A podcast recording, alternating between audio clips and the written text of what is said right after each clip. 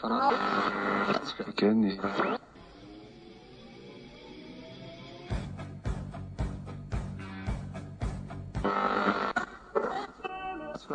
qu'il fallait.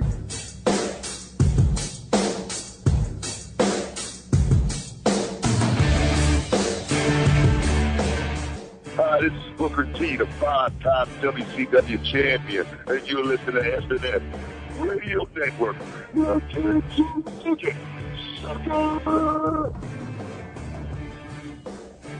Yo, monkeys, it's me, DDP, the king of bada bing, the master of the diamond cutter, the three-time, three-time, three-time world champion. And you, well, you monkey, you're listening on the SNS network. Stay tuned or you will feel. Bang!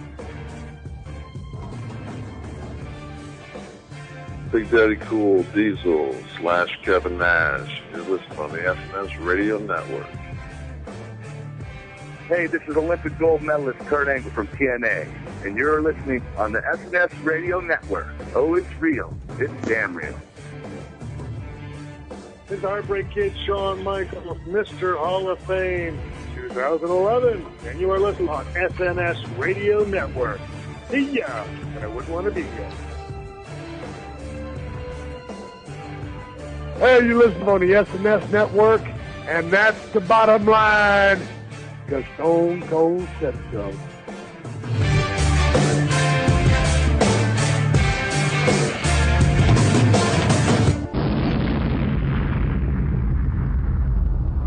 The world is listening. The following program is closed captioned for the thinking impaired. Quiet, numbskulls. I'm broadcasting. Due to some violent content, parental discretion is advised. One, cell, is this on? Yo, Jimmy, hit me with that Triple H.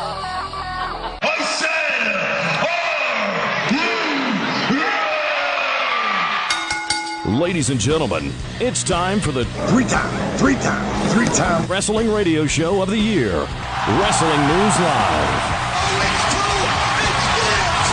With the bad boys of wrestling radio, the TreyDawg Got his own microphone, Tony. Larry, Mike. and JJ All caps. Sexay. Stay thirsty, my friends. And the winner of the People's Choice Award is. Wrestling News Live. Here are your hosts, the TreyDawg and JJ Sexay.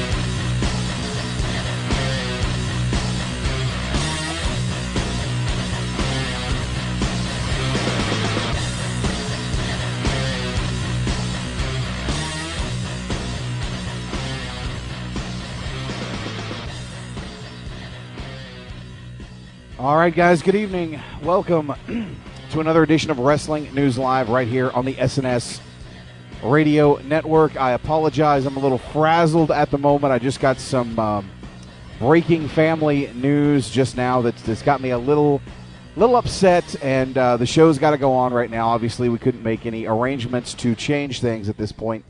Um, but we do have a, a full show scheduled for you tonight. Uh, we're going to be joined here in a few moments uh, by none other than uh, former Strikeforce light heavyweight champion and now uh, someone who's made news recently uh, in a lot of different ways, but most notably for signing with both Bellator and TNA Wrestling. I'm talking about, of course, King Mo Lawal. We're going to be running down news of the week sponsored by wrestling-online.com. We're also going to be running down the happenings on tonight's Monday Night Raw, as well a very special email that I want to read to all the WNL listeners, whether you're archive, live, uh, something that impacts us all. And I want full participation from you guys tonight. I want your phone calls, and I want your thoughts on what I'm going to read to you tonight. With that being said, I want to uh, kick it over to the host of Wrestling News Live. Ladies and gentlemen, the dog is in the house. Guess who's back?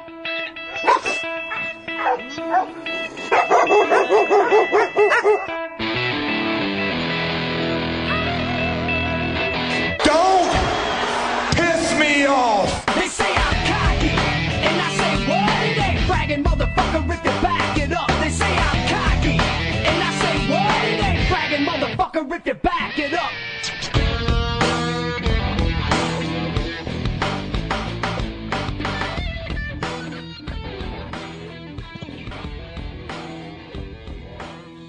I don't know how to say. It. I don't know what to say. I I, I just want to say, uh, you know, I'm sorry to hear about that, JJ, and uh, I, I don't know. I, I don't know. I'm at a loss. Um, I will say that uh, "Go Puck Yourself" is trending worldwide on Twitter right now. I didn't know that until I went over and sent a tweet to let people know we were going live. Um, I just, whew, all right. Um, time to get the show started. We uh, started a few minutes early because we will be joined by King Mo here in just a little bit. Now, this is going to be something that I've always wanted to do, but never completely done it. And by that, I'm going to leave for the first time, basically, the interview up to the listeners. And what I mean by that is, I was on Facebook this morning and told them to give me their questions for King Mo. Now, I'll throw in a few of my own, of course, but um, I'm to let you, the listeners that posted on Facebook, basically do the interview. I'm to read your questions. I'm not to read your names. You'll get credit when people see them next to your questions on the Facebook page. But I'm going to read your questions to King Mo and let him answer them for you. Um, I don't know a whole lot about the MMA side of things, and uh, I won't even I won't be that hypocrite that pretends that I do because you guys know that from listening to the show that I'm a fan of MMA. I don't follow it religiously, and to be honest with you, until all this came about, I didn't know what Bellator Fighting Championships was. So I'm not going to go on there and pretend to be, you know, the, uh, you know, Howard Cosell of MMA interviews because I'm not. But apparently you guys know enough about what's going on that you've asked some really good questions. And I read through most of them today, and I read through most of them just shortly before we went on the air. And um, I think the best way to do this is to let you, the fans, have this interview. And when when when we start the interview, I will definitely start with your questions. So we'll we'll go from there. Other than that, good to have you back, partner. Um, it's funny. I was talking to some people that that know both of us, and they were like blown away when I told them that you and I really don't talk during the week. It's true. We don't. I, I think they think that you and I just sit here at the computer and talk all week long, and you know. And I said I actually don't talk to JJ that much. And they're like, "No, I'll get out of here." No, I really don't. I send him a message once in a while. He replies and sends me a message once in a while. That's about it. And every once in a while, we'll be on Xbox Live, and uh, you know, we'll we'll chat back and forth, or um, yeah. But I mean, really, we, we don't spend a lot of time talking. You know, I mean, I've worked with guys in the past, you know, uh, a la Tim Stein, where I used to talk to that guy every day, and uh, you know, I mean, I just it's just different that way. I mean, not that I don't, you know, uh, not that I have any dislike for Trey. It's just we're busy doing other things, and you know, I mean, We know when it comes time to do the show, it's going to get done. So there's no, I don't have to worry about JJ and ask JJ, have you done this? Did you do that? Will you do this? Can you do that? And he doesn't have to do that with me either. Um, I just got a message. We're actually still waiting on uh, on King Mo. We're, we're trying to get that lined up right now. Um, I guess you know while we're waiting on this, I'll go ahead and, and kind of expound on what I said in the opening. Um, I, I just literally, as the intro was playing to the show, I just literally sent Trey a message and told him what I told him, which I'm going to reveal to the rest of you right now. Um, this has been, quite frankly, the worst year of my life considering that in January my father passed away. Um, I'm dealing with all kinds of medical issues from Harmony right now. And uh, I just get a message as the intro's playing from my brother Matt. Um, and he lets me know that my uncle Bill, my dad's uh, my dad's closest brother, and my favorite uncle on my dad's side, um, has suffered a stroke. And um, so I'm I'm a, I'm a little uh, I'm a little bothered about this, you know, right now. Um, apparently, the prognosis looks good for recovery. He's going to have to have some rehab, but uh, my aunt Marcia called my brother today and told him that he has had a stroke. So I'm I'm a little uh, you know, if I'm missing a beat tonight, you know, please excuse me. I, I mean, obviously, I'm not going to leave the show right now. I can't on such short notice. We're going to get through this tonight, and uh, you know, I'll figure out what to do after this. But uh, yeah, so that's that's what's going on. My uncle, uh, my uncle Bill, has had a stroke thoughts and prayers go out to you and your family and uh, everybody affected by this. And you know, it's it's a big show tonight. I mean, it really is for a lot of different reasons. Um, people in the chat room were saying, "I thought the interview was recorded earlier. We scheduled it for earlier today, uh, but King Mo had a television appearance that con- contradicted with the interview, and of course."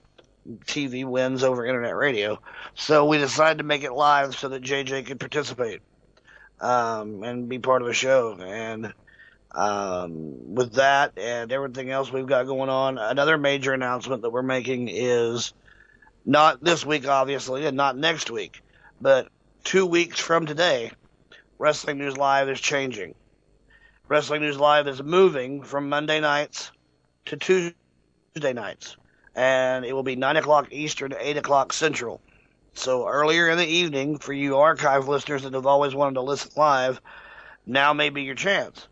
Uh, we're moving it to 8 o'clock Central, 9 o'clock Eastern, which is, by my count, on my clock, two and a half hours earlier than we normally are on Monday nights. So that will give you archive listeners a chance to listen live. A lot of people are, are seem to be happy with this. We put this on the message board. I say we, JJ did. He put on the message board. And so far, it seems to be overwhelming in the favor of moving Wrestling News Live to Tuesday nights. So that's what we're going to do and there's a lot of reasons why. Um, JJ, I'll let you expand on that if you'd like. Well, I mean, let's let's be honest. Let's be real. Uh, the big reason for me personally is that you know with Wrestling News Live on Monday nights, you know we start right after Raw. It doesn't give me a lot of time to get things prepped and ready for the show. And honestly, I'm up most of the night archiving the show, you know, editing, doing whatever I need to do to the show and going to bed extremely late, you know, well, I, would say early Tuesday morning, um, which doesn't bode well for my uh, my productive nine to five day, which sometimes is twelve hours.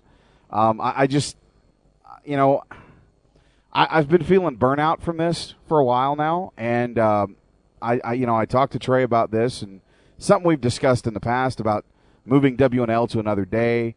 Um, well, we we discussed a lot of things, and I think right now that's the main reason. But I also like the idea of moving it to Tuesdays because it opens up at an earlier time archive listeners that only listen on the archive because it's it's on so late on Monday nights. I think that that's um, it's a huge opportunity for us to capitalize on a new listener base. You know, people that might not listen to the show on Monday night because they're listening to something else or it's too late for them.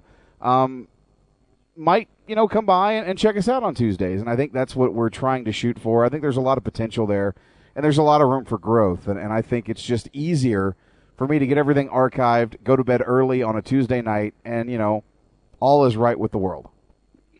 So mark your calendars. Two weeks from tonight, Wrestling News Live moving to a new time slot and a new day on Tuesday nights at 9 Eastern, 8 Central. So hopefully we'll see you all there. I'm afraid to go into anything that we normally do in, in lieu of the fact that we'll get a message that the interview is time, you know. Yeah, I mean, so let's. Uh, I, I listened to you guys last night on Sunday Night Showdown. Right. I thought you and Bronx did a fantastic job. Thank you. A lot of fun doing those shows. From what, from all I gathered, it sounded like TNA was a pretty good show last night. It was. It was uh, a good show with a better crowd than they had the month before. But the deal was they started off with a tag team match that was really hot and got everybody into it, and then there was a couple of. Uh, they weren't bad, but they weren't great. They were just kind of their matches, um, filler matches. The crowd was really into Tessmacher over Gail Kim. Um, but thank God Gail Kim retained because I don't think Tessmacher's ready. But the crowd really wanted Tessmacher to win. Um, after that, they, they, they turned up the fire on the dancing chicken and, uh, they had, I, I haven't had a pay-per-view come across my eyes in some time that I can recall where I said, this is the match of the night. And then the next match, I said, no, this is the match of the night. And the next match, I said, no, this could be match of the night. I haven't had that happen in a long time. That happened last night with starting with Jeff Hardy and uh, or starting excuse me with uh, uh, Mr. Who, no, who, who was in the match? Austin Aries and, and Bully Ray. That's right. Uh, those two going head to head really stole the show. I, after going back and watching it again today, I'd have to say that, that Austin Aries and Bully Ray was probably the match of the night. And when was the when was the last time you heard that about Bully Ray, or had I said that going in, you'd have thought I was a crackhead? Yeah, pretty much. I mean, you know, look, I know a lot of people have given Bully Ray a lot of shit over the years. I've never been a big Dudley Boys fan, to be quite honest. Um, I don't watch TNA. I've caught it on occasion on a couple of, of you know, on a couple rare occasions, and I'm still not impressed, or at least I hadn't been impressed. But I have noticed the times I have watched that he really has improved quite a bit. Um, I don't see him as a world champion, but I, I, can give credit where it's due, and I think Bully Ray's done a fantastic job um, to get to that spot. Now, last night in the chat room, someone actually, and I, I threw up my mouth a little bit at this. Someone in the chat room, and I can't remember who said this, but they actually compared Bully Ray to Rick Rude, and I was like, "You have got to be fucking kidding me!" Whoa, whoa, whoa, whoa, whoa, whoa! Like no, no, no. that comparison is just asinine. Now, there are some things I would like to tell Bully Ray, like maybe come up with some new ideas of things to wear because he wears the same thing to the ring and every, he's like a Simpsons character. He's always in the same outfit everywhere, backstage, in the ring, outside the arena. You know, change it up a little bit, wear some different shirts, come up with a, a TNA shirt of your own to sell. Um, that'd be my first thing. My second thing, which is really petty, I guess, but my second thing would be um, focus a little more. I mean, he's in everybody's business. He's in everybody's business. He's, I mean, when you need a bad guy to be in somebody's business, he's in their business. Focus you know, focus on one guy. You know, if you if you want to focus on Austin Aries, focus on Austin Aries. If you want to focus on Joseph Park, focus on Joseph Park.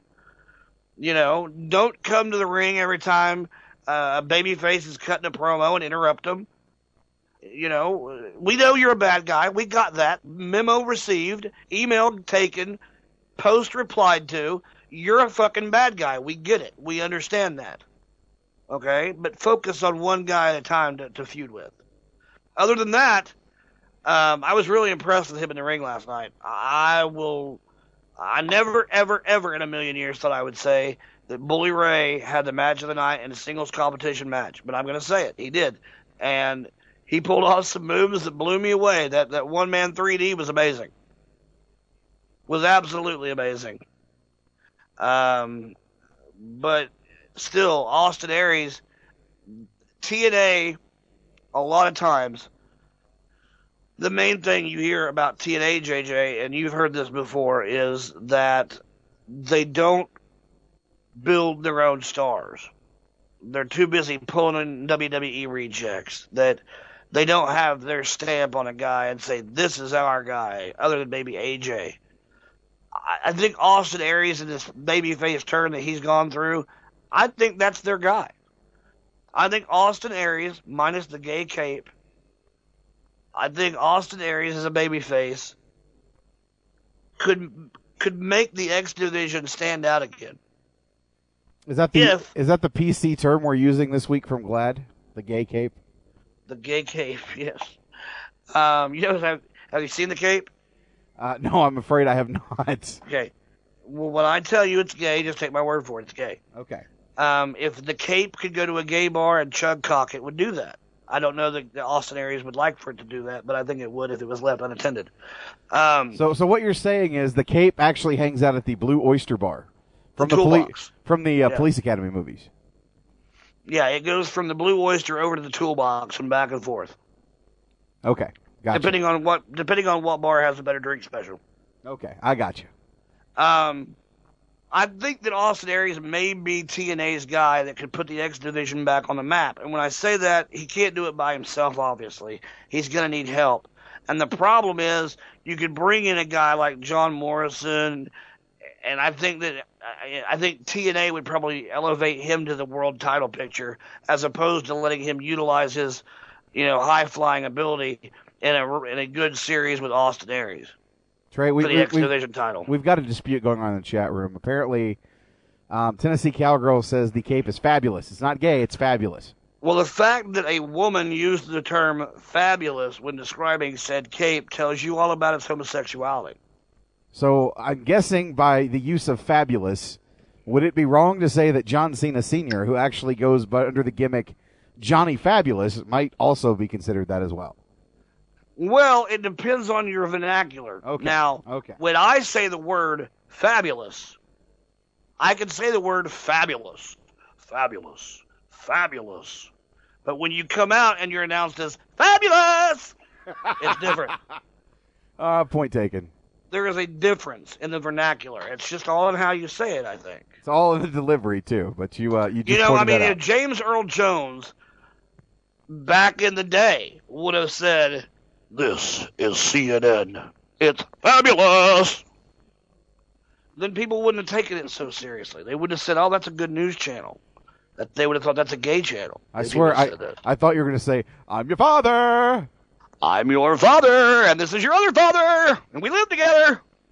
Oh, Look for the uh, television spin-off on Fox, Two Jedi's and a Baby. I can I cannot uh, you know what I cannot confirm nor deny that we have had a cease and desist letter from GLAAD, and that's why we're moving to Tuesdays. I cannot confirm or deny Right. that rumor. Right. No, I'm not turning all Jeff Garcia because that would mean I'm feeling pretty crisp. Oh, so what else kind of? Uh, I mean, since we're on the topic of TNA last night, I, I kept hearing match of the night, match of the night, match of Fabulous the night. pay per view. Well, now I really don't want to see it. I mean, I just you know, we we we kind of got the ball rolling a little bit with Hardy and Anderson. Match was good. Match was great. But the ending, uh, you know, and I haven't. I've been so busy with other things besides wrestling today that I don't know if it was an Earl Hebner fuck up. I don't know if you know Hardy kicked out too soon. I.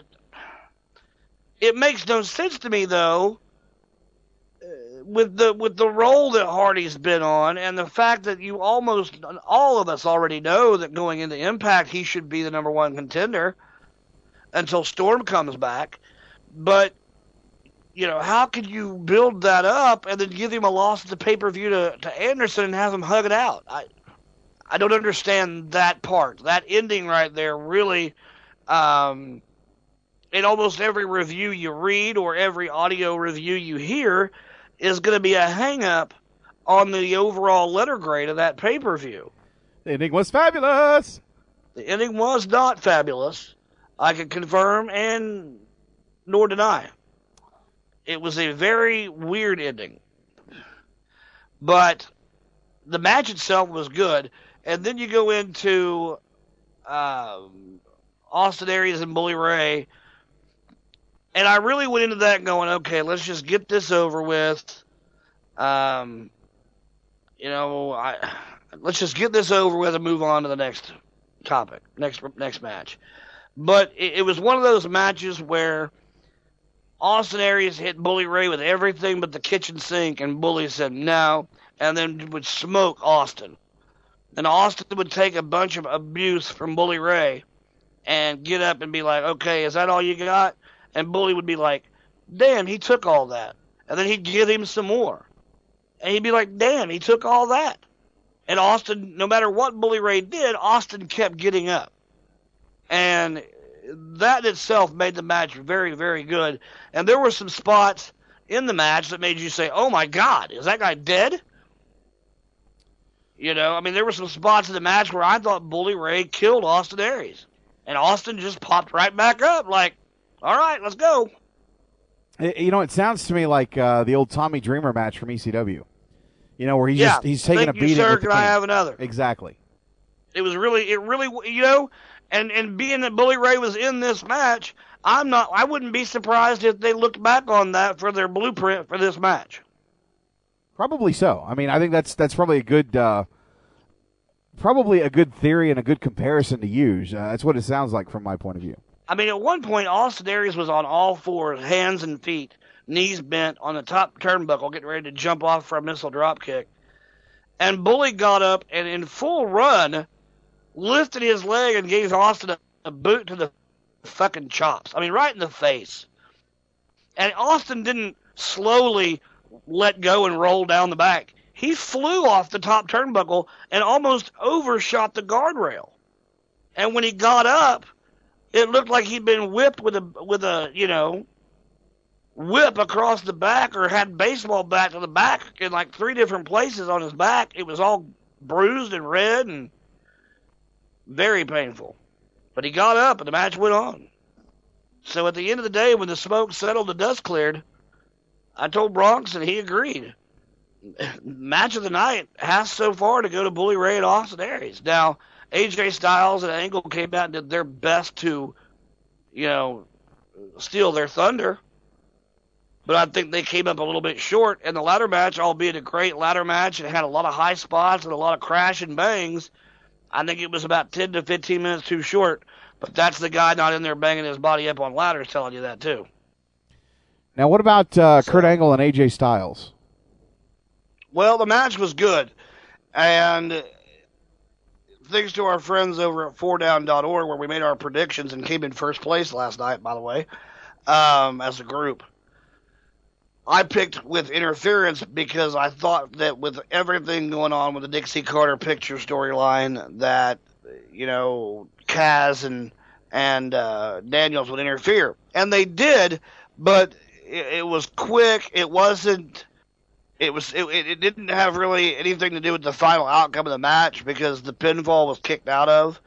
Um, but at the end of the match, once Kurt Angle did in fact beat AJ Styles for the one, two, three, or the tap out, whichever it was, I don't remember now. I think it was a tap out. Maybe it was a one, two, three. I, I don't remember.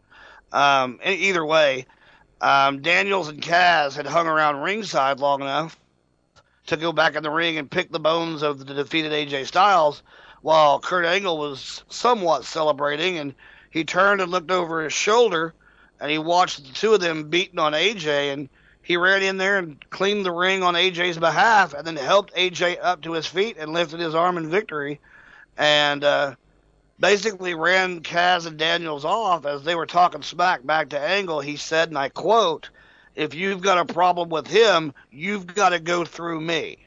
And now I think that, that, that Kaz and Daniels are the new tag team champions due to the first match of the night. I think that now you'll see Angle and AJ team up to take on Kaz and Daniels and run run for the tag team titles. Which should be interesting. Uh, you know, it's funny. I um, I actually did my picks at four down, and I did Harmony's picks, and uh, you know, I I kind of knew what direction she was going for the picks. Yeah. And I'll be damned if she still didn't get better picks than I did. Yeah, she came in like third overall. And, and I picked her fucking picks. That's what kills me. Somebody said on the Facebook page today, "Ha, huh, I don't even watch TNA, and I finished in the top five or something like that."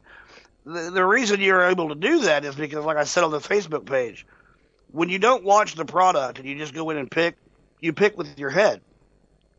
When you watch the product and you're invested in what's going on, like I am, you pick with your heart and your head, and sometimes your heart lets you down.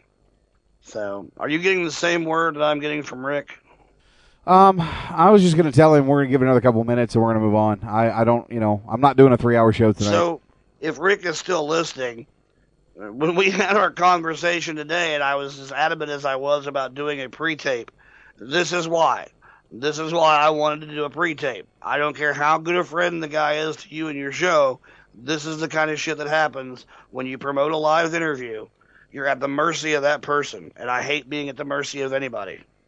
Yeah, I mean, you know, no offense to King Mo or anything. I, you know, I don't know what's going on, but uh, you know, I got segments to do and I got things to do tonight, so we're not going to be doing a three-hour marathon. So I'll give him a couple more minutes, and if we don't have him, we'll have to reschedule and we'll do a pre-tape or something. But this is. uh I mean, I would still like to get it on our network this week. If it has to be a pre-recorded thing, it has to go straight to archive. Right. Because I want to be one of the first to have this opportunity to interview the guy, and I have a feeling that he's getting ready to start doing a lot of interviews in other places. That's what I hear. So, So, and to finish it off, uh, as far as the main event, um, what was it, RVD versus Bobby Roode?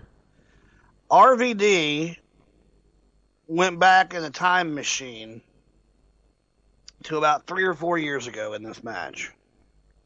He really did. He looked great. And he busted himself up the hard way on the ladder. He had a big contusion on his elbow where he was bleeding profusely. Looked like he might have cut his tricep also. And they had only two ladders in the match, a black ladder and a, and a gray, gray ladder. And both men used the ladder as a weapon quite a bit. Um, I would say up until the end of the match, Bobby Roode was RVD's whipping boy. And any way you could hit a person with a ladder, RVD figured out how to do that to Roode. He either, at one point, hit the Van Terminator with the chair in the corner.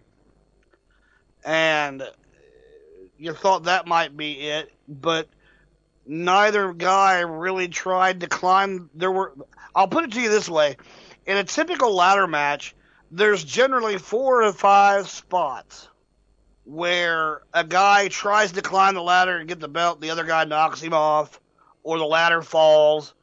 There was none of that in this match. The one time a person tried to get the belt and climb the ladder, he was successful. But but with that being said, it was still a really well scripted match, uh, very well laid out. There was one spot where Roode had knocked um, RVD to the floor, and RVD got up on the apron, and Roode used the ladder like a catapult or like a like a spear, I guess, and speared RVD in the stomach, knocking him back to the guardrail. He then set up the gray ladder to try to climb it to get the belt. And as he did this, RVD jumped up on the apron, sprung up on the top rope and used the top rope to spring himself onto the ladder that Roode was climbing. And when he did this, what Bronx and I couldn't figure out was was this on purpose or was it a botch on RVD's part?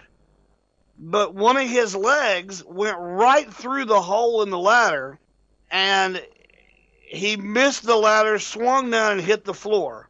But it looked like it could have torn everything in his leg. Gee. And it was really gross. It was really a, it was a really gross moment. It, it was one of those moments where you, you you gasp and you're like, "Oh my God, is he okay?" But RVD didn't waste any time selling that. He got right back up, went to the side of the ladder that Roode was literally climbing up, and was punching Roode in the back as Roode was kicking RVD in the head trying to go up.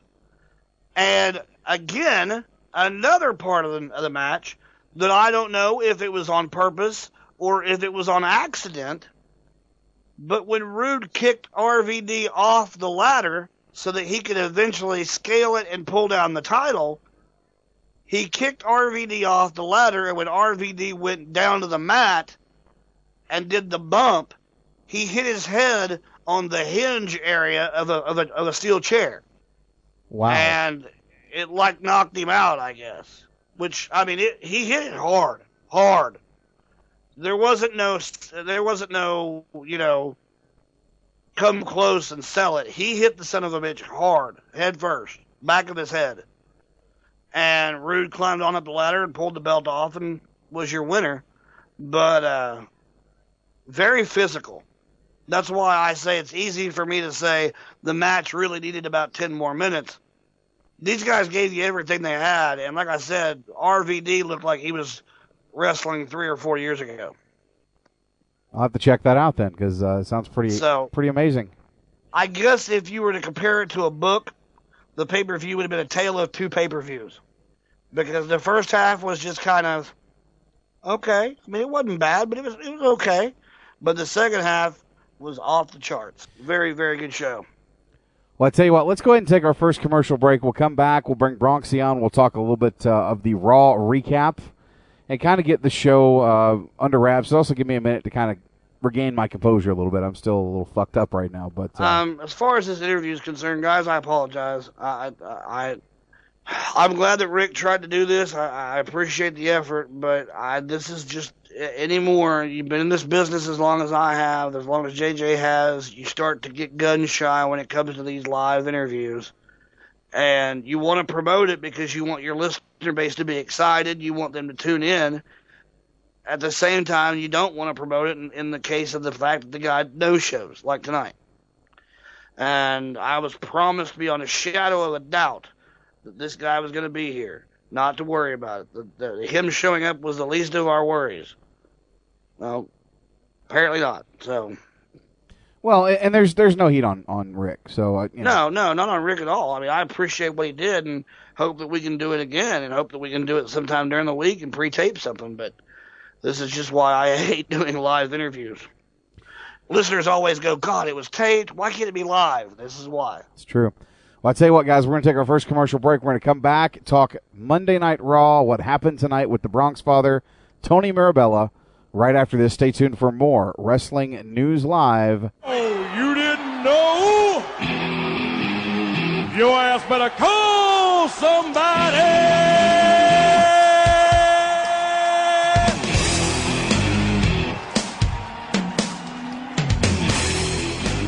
Oh, you didn't know? It's me. It's me. It's that D O double G, the road dog, Jesse James.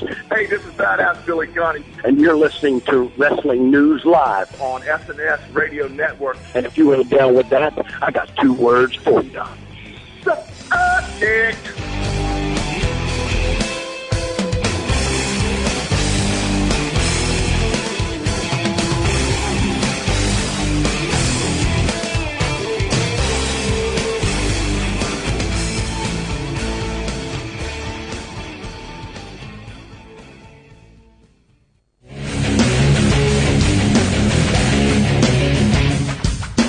WrestlingOnline.com, the official news source of Wrestling News Live.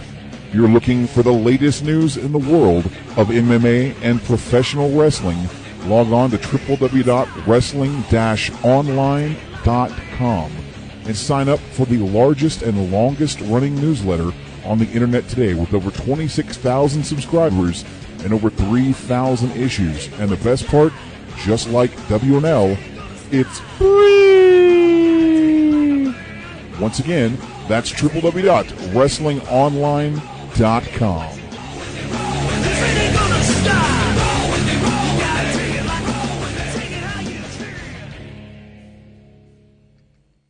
You know, in the world of pro wrestling radio, there's always someone out there who will always try to get under your skin. I want to really drive Andy to the point where he wants to choke me out. Because I'm going to drive him right off the edge of the cliff. They'll always try, but in the end, it always comes down to the truth. That moment when uh, Silent Rage blows the gasket, this match is over. You know, I'm really just a nice guy at heart.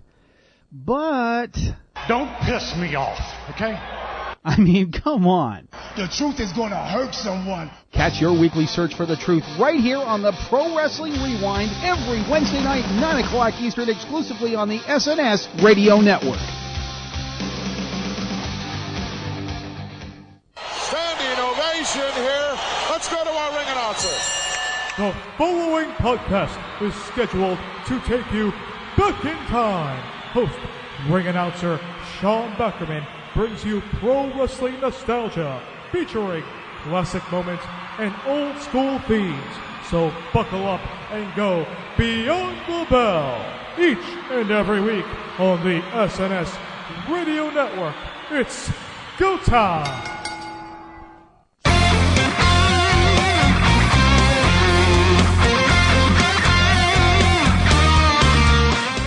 In March of 2012, the two former hosts of the popular Causecast radio show, the Phenom Charles Shane and Mr. Money on the Mic, JJ Sixay, reunited on Friday nights to cover WWE SmackDown, the latest news in the world of professional wrestling, the world of gaming, and entertainment.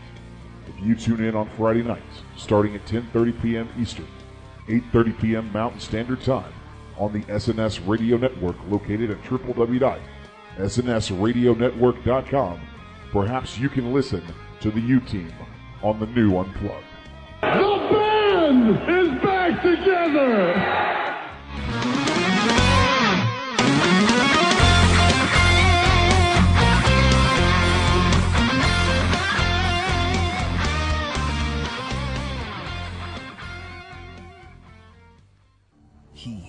Is WWE superstar Randy Orton, the Viper.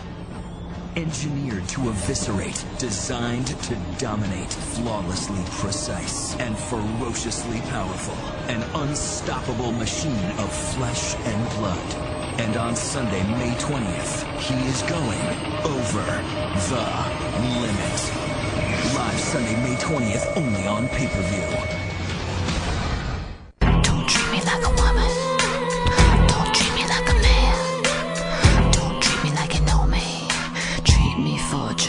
Just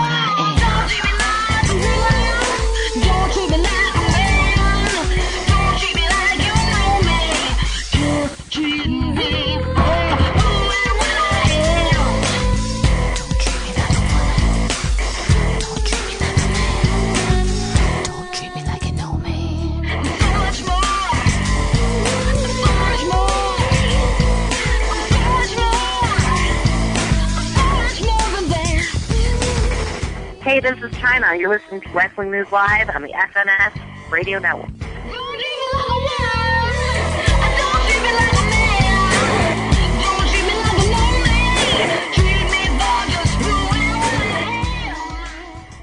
All right, guys, we're back right here. Wrestling News Live on the SNS Radio Network. Of course, I am Mr. Money on the mic. JJ, take a deep breath. All caps, sexy. And of course, I'm joined by the founder and host of Wrestling News Live. Of course, the uh, outlaw of the IWC, the man you love to hate, the TreyDawg. Asshole extraordinaire. We're both assholes, and we know it. And we've always Yeah. known it. Egotistical assholes. And we're going to cover that a little later on in the program. If I had a T-shirt that said "I'm an asshole," I'd probably wear that some bitch every day. I just, you know what? I, Because then you don't have to worry about people getting, you know, confused or missing the memo. I, but You know, I- you, you're you're rude to somebody. They look at you like, "How dare you?" You point at your chest, "Bitch, I'm an asshole." Uh, it's right here. Uh, what do you want? See, I I have to preface this right now. I, we, we were sent an email to the WNL inbox over the weekend. And the subheading was that we didn't have the sack to read this email on WNL. That Trey and I don't have balls, ladies and gentlemen. That we don't have the sack to read this email because it will drastically affect the way that you, the listeners, view us, the hosts. And I cannot wait until we break this down and get your feedback. I cannot wait for that. But before we get to that, we are going to go ahead and talk what happened tonight on Monday Night Raw. Joining us on the line, ladies and gentlemen, he is the Bronx father, Tony Mirabella. What's going on, dude? Really? Really? Really? Really? Someone thought you guys wouldn't read an email? Are you kidding me? Basically, say we don't have a hair on our nutsack if we don't read this email. Well, but ladies and gentlemen, let's be honest. I, I hope this individual spent Mother's Day with his mom yesterday because, after all, she did in fact save his life. If she had been good at head, he would have never been born. Oh wow! shit! Wow! Shit!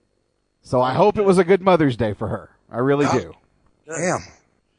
Anyway, Now go ahead. anyway, let's get back down to business.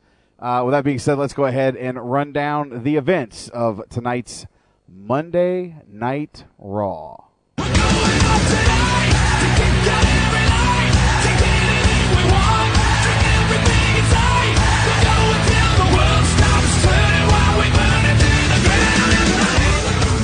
It's time for your WNL Monday Night Raw recap with Don Bronx, the Bronx Father.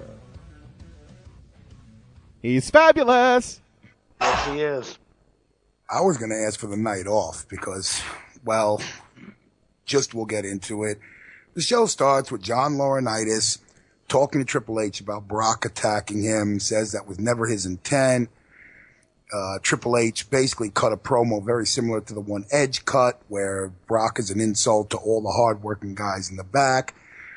Laurinaitis says that he wants Big Show to apologize yet again. In our first match, we have Cody Rhodes and Daniel Bryan versus Santino Marella and CM Punk. Yes, Santino and CM Punk.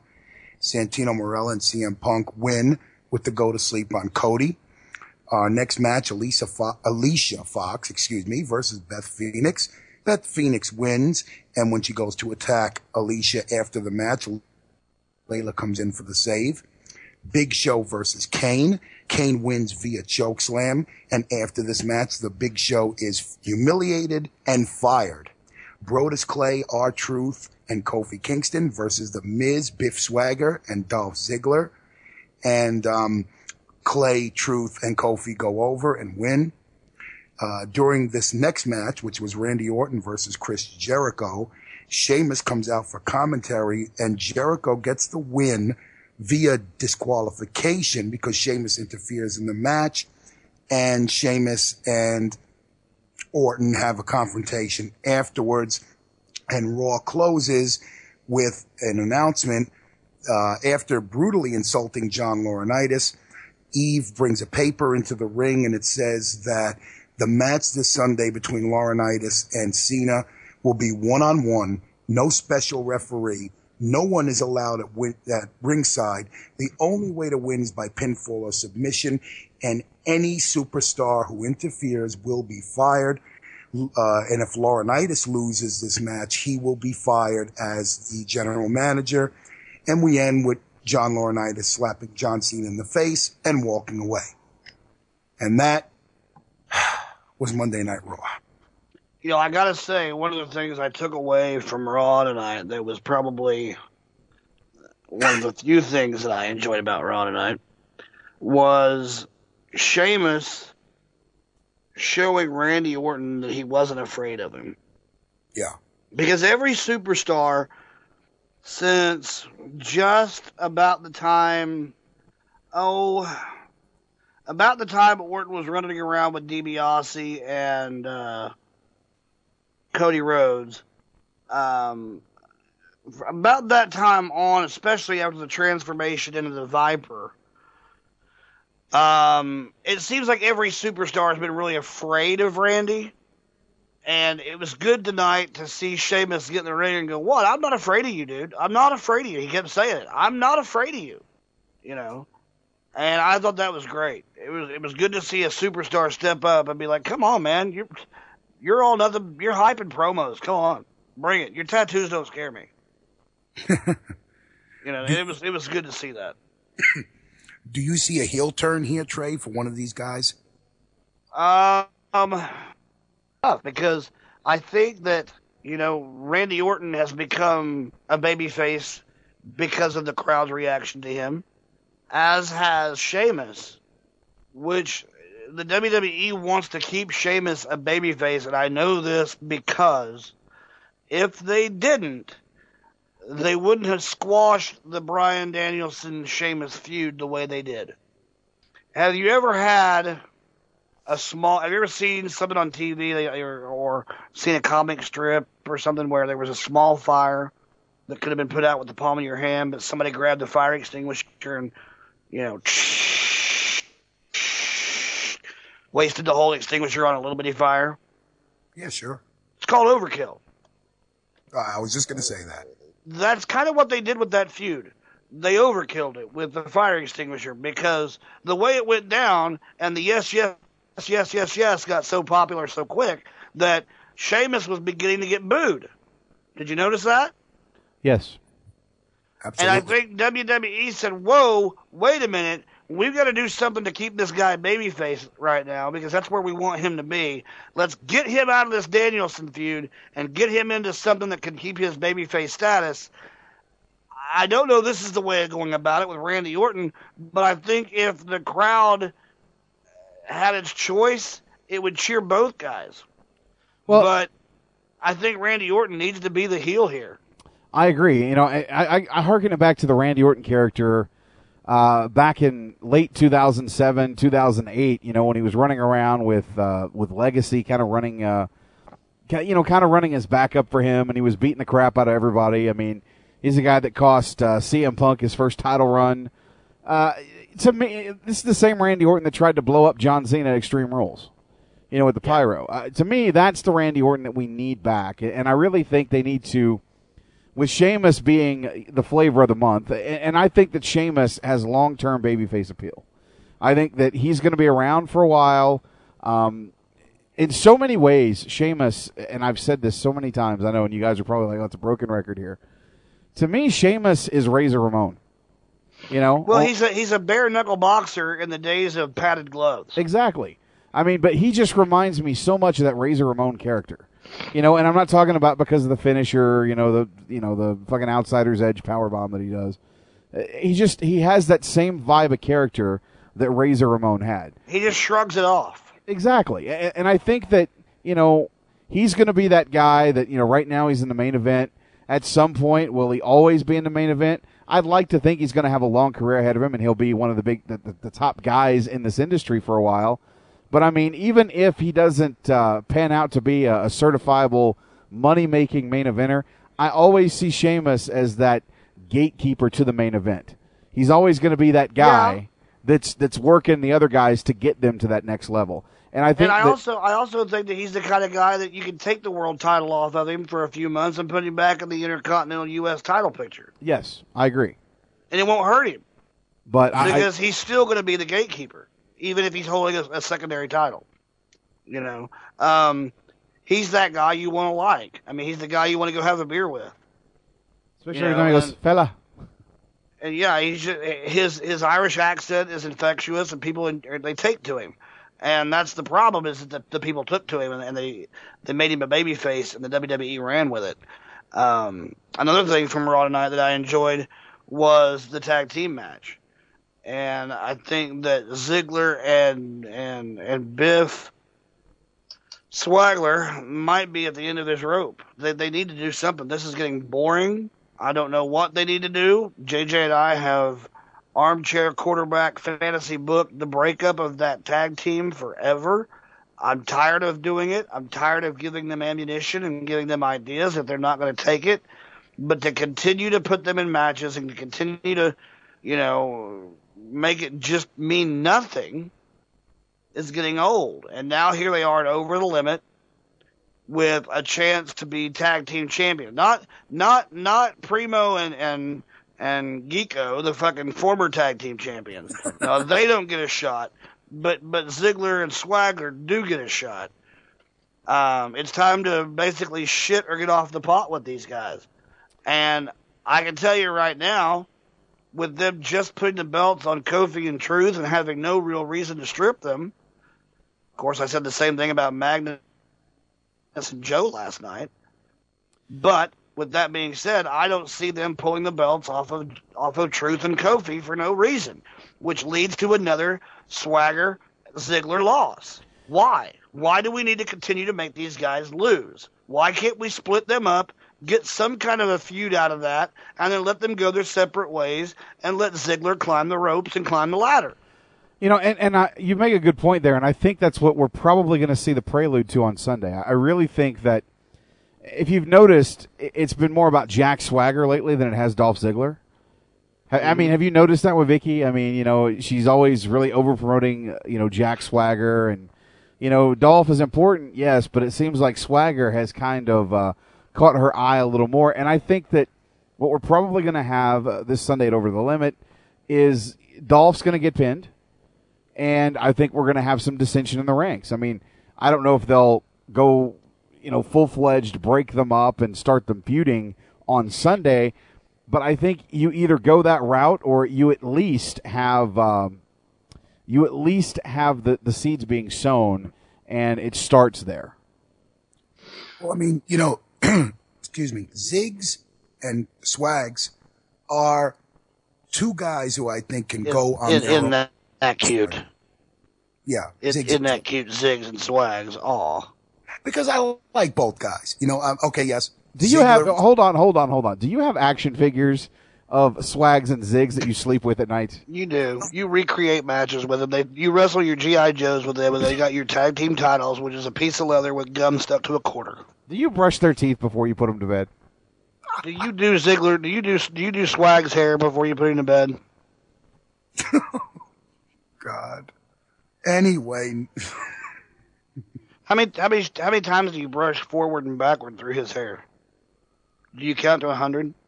I don't even know how to respond to that. I just don't. Do you, do you- But- do you know what you do to to get over this?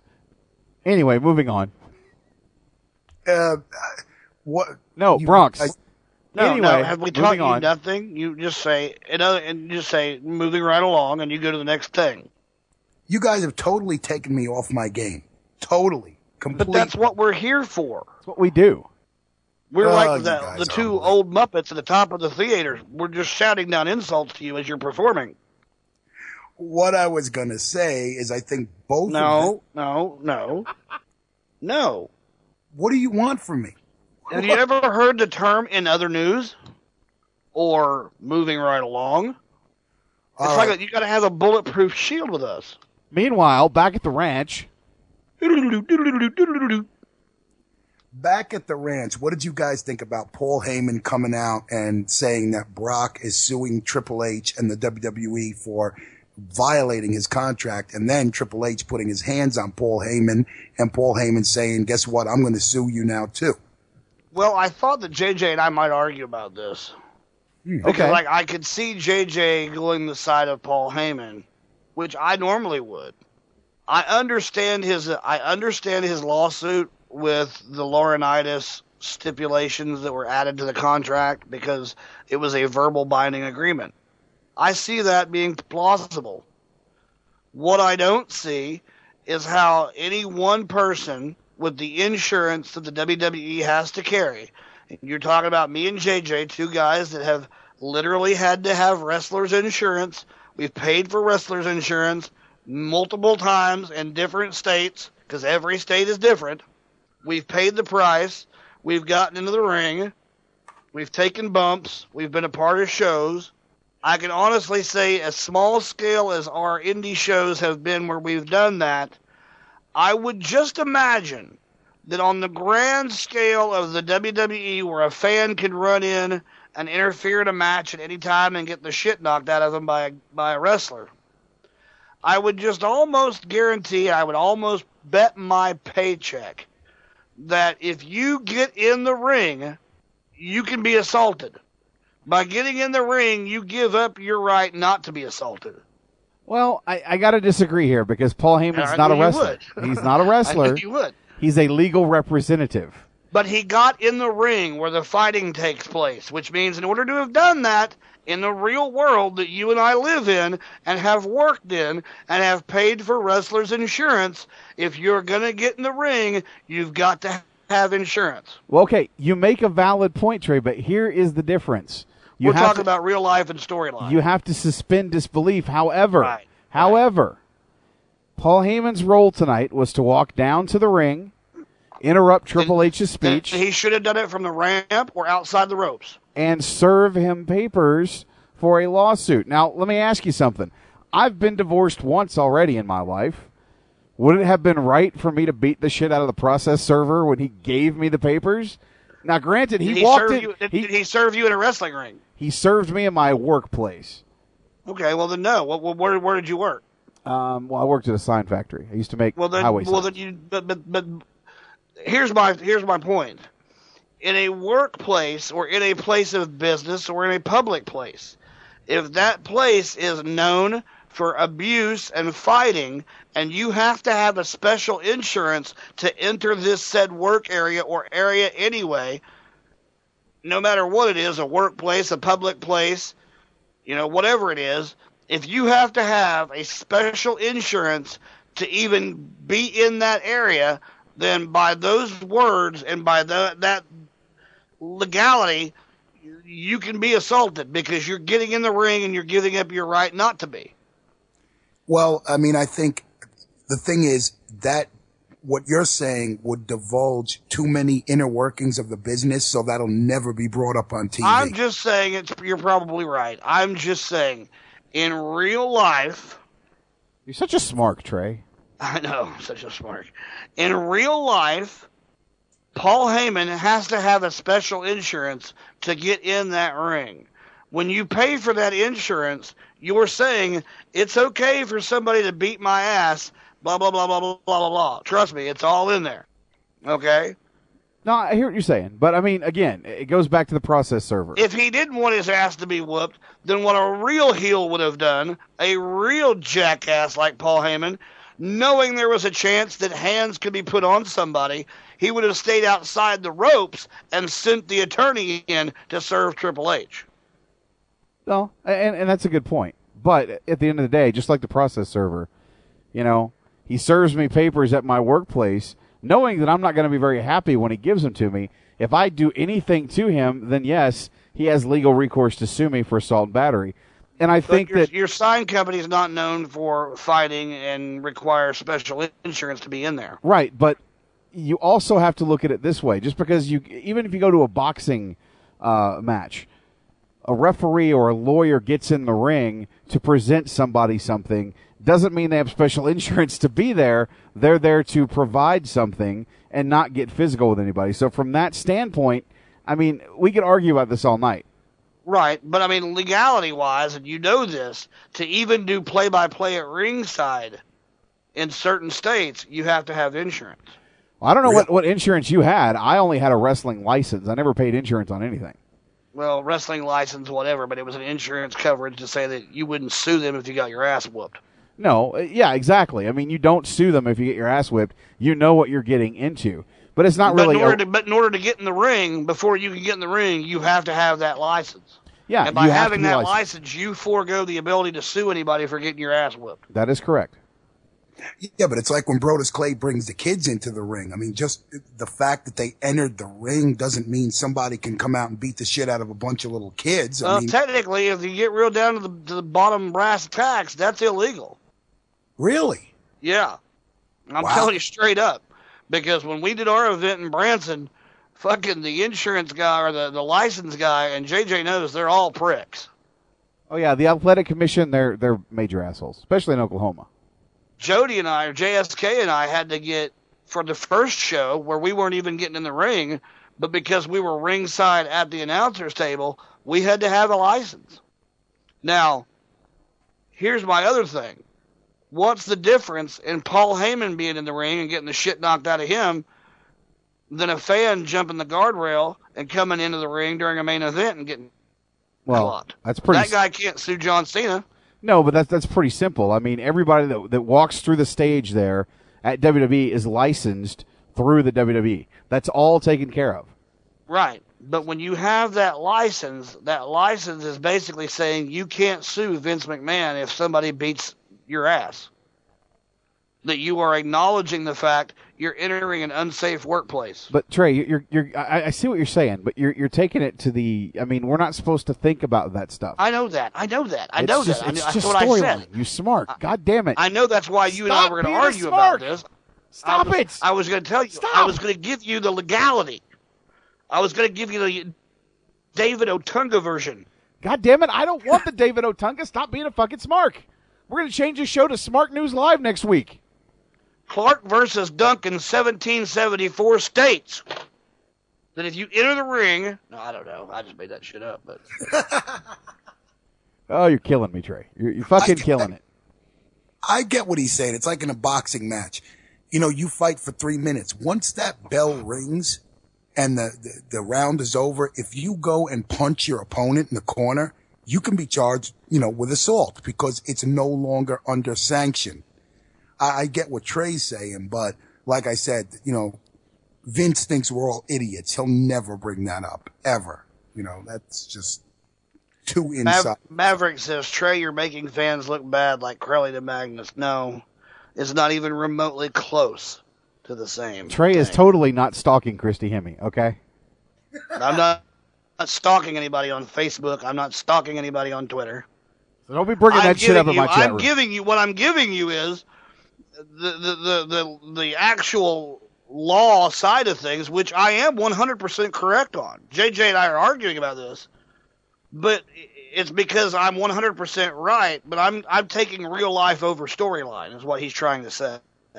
Correct. We got to get Because I know for a fact- court.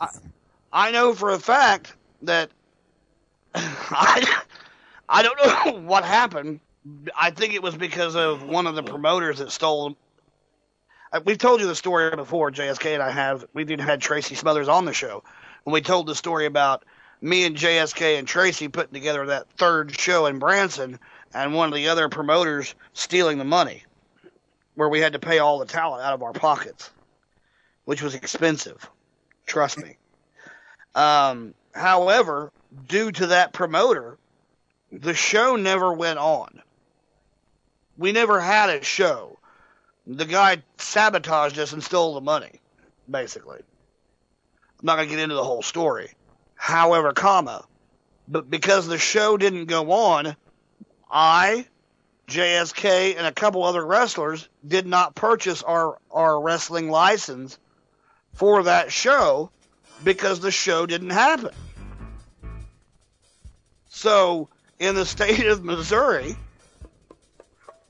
they tried to say I owed taxes on this license that I never had. Well, I told them to go fuck themselves, and I'm not paying it. So I know that there's three people that can't wrestle in the state of Missouri myself, Shawn Michaels, and Ric Flair. Woo! Are all on the list that owe taxes to the Wrestling Commission.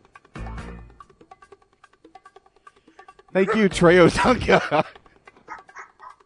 Make sure to have your cats and dogs spayed and neutered. Wasn't that Bob Barker? Oh, I got that confused with the guy on People's Court.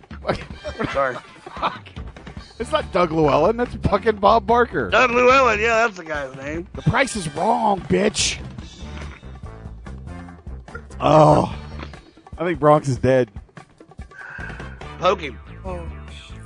With a stick. A I very just- large stick. I can't believe you went all all legal. uh, You went all fucking David Otunga on me tonight. What the fuck's wrong with you?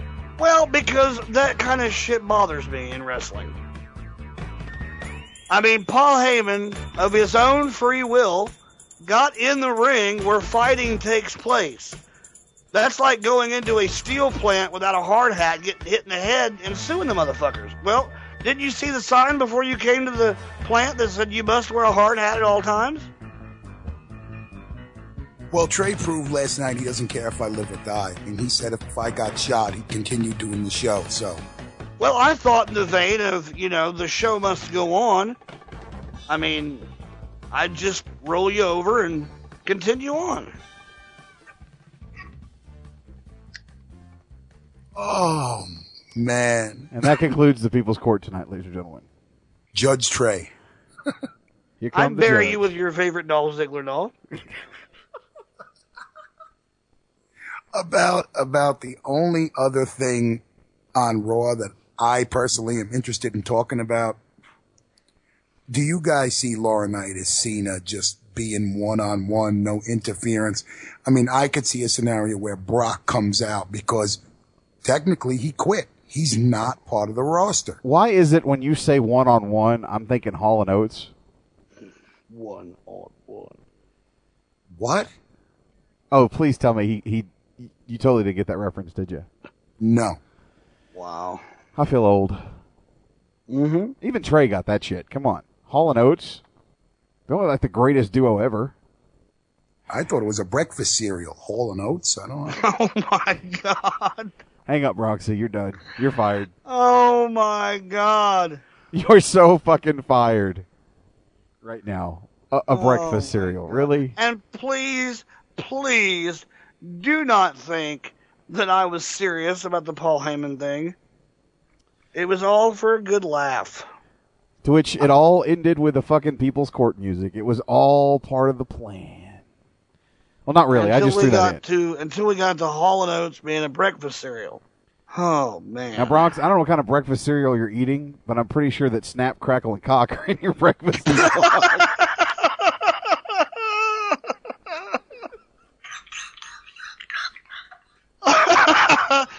Is, is that would that be two L's and a dildo?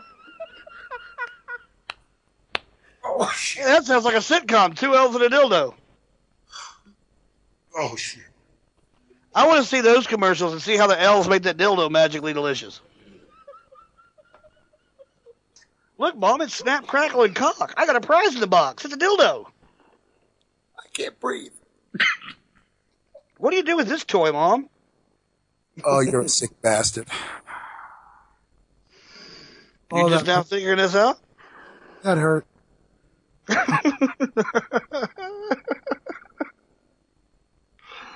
oh God.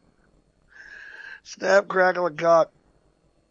Now snatch. Now crack- here's here's here's to get back to get the train back on track here.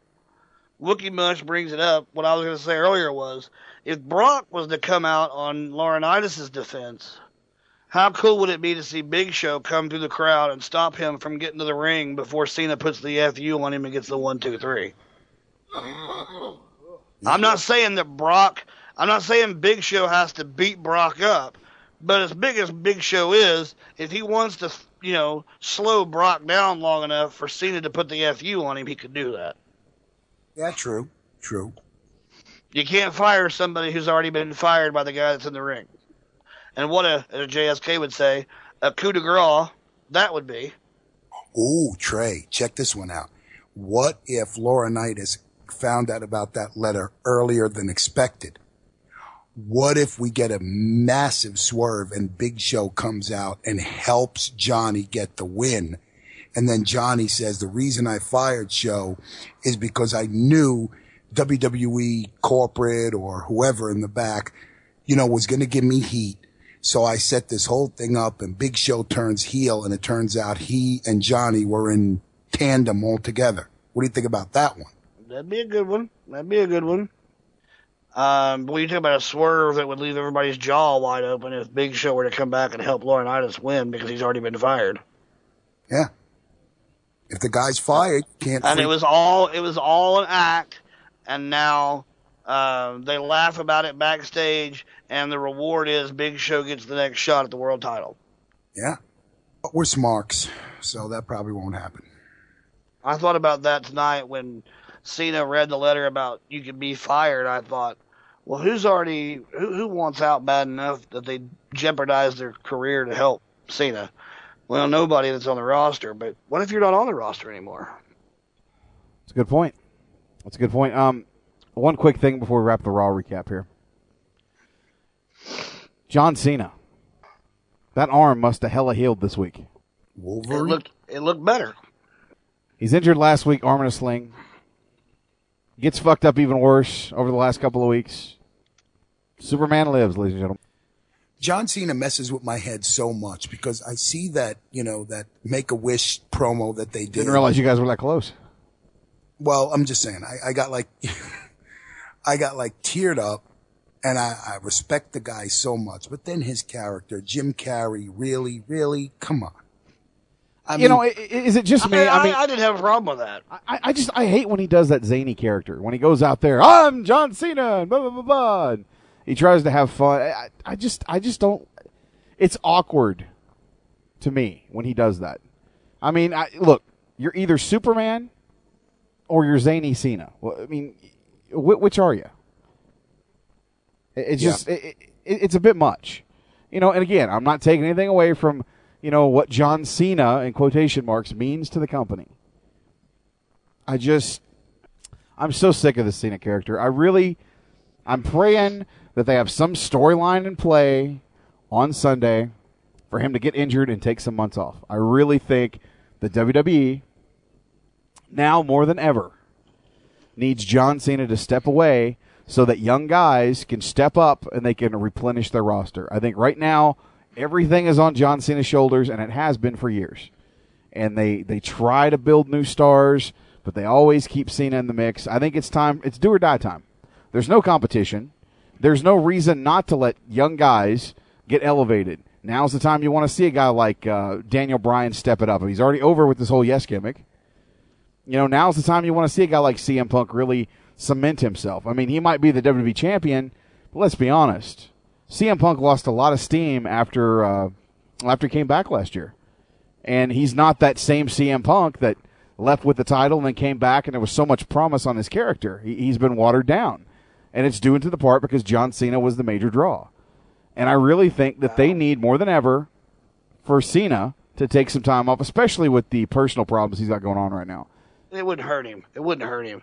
Um, but it's kind of weird that it's the, the the company that you watch is different in the eyes of the beholder because I think that CM Punk has gotten better since all that that you stated. Um, at least to me personally, because I guess I just didn't care for him much before. I don't know. To me, he's he's lost a step. He's not that guy that he was last year. Hmm. You know, again, that's just my opinion. Right. I, I'm not really looking forward to this pay per view. I mean, it's one of those pay per views where I'm like, eh. You know, other than seeing, you know, if, if Johnny gets fired. Oh, I, don't know. I mean, Cena, le- Cena Laurinaitis now is, is, is promising. Um, Daniel Bryan, CM Punk. I mean, come on. But I mean, I mean, let, us be honest though. I mean, the, the storyline going before this pay per view was really CM Punk and Laurinaitis, and it got shifted at the last second to John Cena. So I don't know what happened to precipitate that change. But Brock Lesnar was brought in to be the face of the company, and that was currently a position held by John Cena. Right, but at the same time, you know, Brock Lesnar's on a TV, so you're shifting the basis to. Well, once they'd already pulled the trigger on that, they had to go forward with yeah, it. Yeah, I guess. Uh, it just, uh, just there's so many you fucking you couldn't have you couldn't have Cena beat Lesnar and then Lesnar just not show up and have no explanation as to why, and you know, they had to go where they had to go where they are now because they pulled the trigger when they did. Right, and I see that. I see that. But uh, I'm going to ask you guys something real quick before we wrap this up. Uh, highlight of the night for you on Raw. Wow. Um, We'll, we'll start with Bronx. Highlight of the night, Bronx. Uh, wow. Um, phew. not many. Highlight of, of the night had to be for me only just, you know, just seeing Laurinaitis get humbled at the end, where he's being told that you know if you if you don't win, you're fired. I mean, that's the only thing I really marked out for. I mean, Raw to me tonight was. And that's my letter grade. Okay. Your letter grade is okay. Perfect. We've got a new scale here, apparently, folks. on a scale from one to I, I guess the top score being fabulous. from fabulous to Wow. No, in all seriousness, I for a go home show, I'm sorry, man. I give it a D. It, it yeah, just yeah. I mean, there wasn't nothing to go home about it really, other than the very end. Trey, highlight of the night. Um, Wow, could I not have one? I, Well, if you don't have one, you don't have one. I can't think of anything that made me go, "Oh my gosh!" I really can't. I mean, it's not fair to Raw necessarily because I was watching Cubs Cardinals too, but Well, there you go. um, I really can't think of anything on Raw that took my breath away. Um, other than maybe what Eve was wearing when she came to the ring during the main event. Oh yeah. Down, Broxy, down. Easy snap crackle. Well, okay, you know, for me, and this is going to sound weird. People are going to be like, "Really?" For me, the highlight of tonight was the Big Show's acting. Oh yeah. I guess my highlight of the night would have been Sheamus standing up to Randy Orton. Oh, that was pretty good. I was just really impressed. I mean, Big Show can act, and I thought he did a, a fantastic job of really selling this. I want to see this go somewhere. And or uh, your highlight of the night could have been Paul Heyman going, "What are you doing? What are you doing? What are you doing?" what are you doing? Why are you touching my face? What are you doing? I like You it had that strangely. You got your fi- you got your fingers in my face. Have you had that one in Stephanie? What's that smell? Oh, the cops are coming to get Bronx. Yep. Yep. Story So, of my life. I guess if we ever interview Paul Heyman, the first question out of Trey's mouth is going to be, "Hey, remember that time Triple H put his hands on you on Raw? Did he have a stinky finger?" Oh man. Bronx is like, I what, what does that even mean? Bronx, Okay, Bronx, we still love you. have you ever had a stinky finger? From We're not talking about when you stick it in your butt. yeah, stick it in your butt doesn't count. Now, if you stick your finger in your butt while you eat snap, crackle, and cock, you got problems.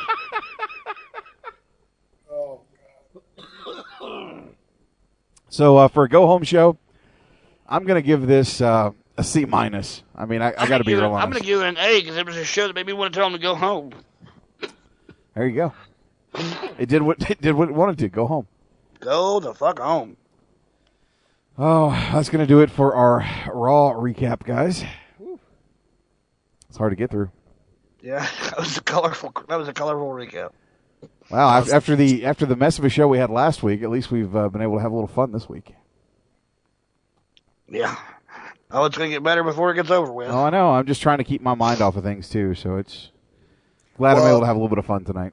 Well, you know, like I told you, brother, you know, my mom went through the same thing and, you know, you can, you, you can recover. So I'll be praying for you, man. And you and Harmony and your family always, man.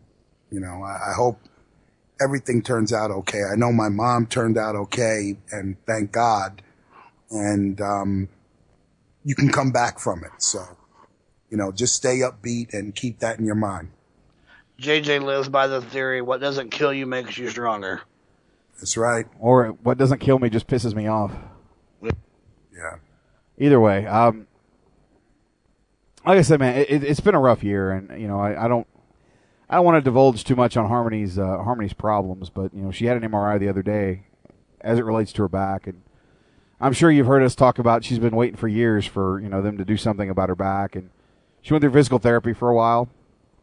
Um, this last little MRI that came back, she's got uh, two blown, I mean, completely disintegrated fucking discs in her back and another one that's that's not in very good shape. So uh, we're gonna have to do something here pretty soon as it regards to a surgery, I think. But it's just uh, it's been something we've been dealing with Canada Medical for a while, man. The, the whole free healthcare system, uh, you know, it, it's matter of importance, right? You know, it's not like socialized medicine where you pay for what you get, you know, and in the states you have insurance and they're able to get you in whenever, and it's it's just not that way here. So, um, you know, apparently it wasn't important enough to uh, to do anything with. So it's it's gotten worse, and uh, it's something we're gonna have to work on. It's just like I said, this has been a, a horrible year for me. Horrible, absolutely horrible. I wish I could just go back to last year and, and relive things, but it's it's just it's been bad, man.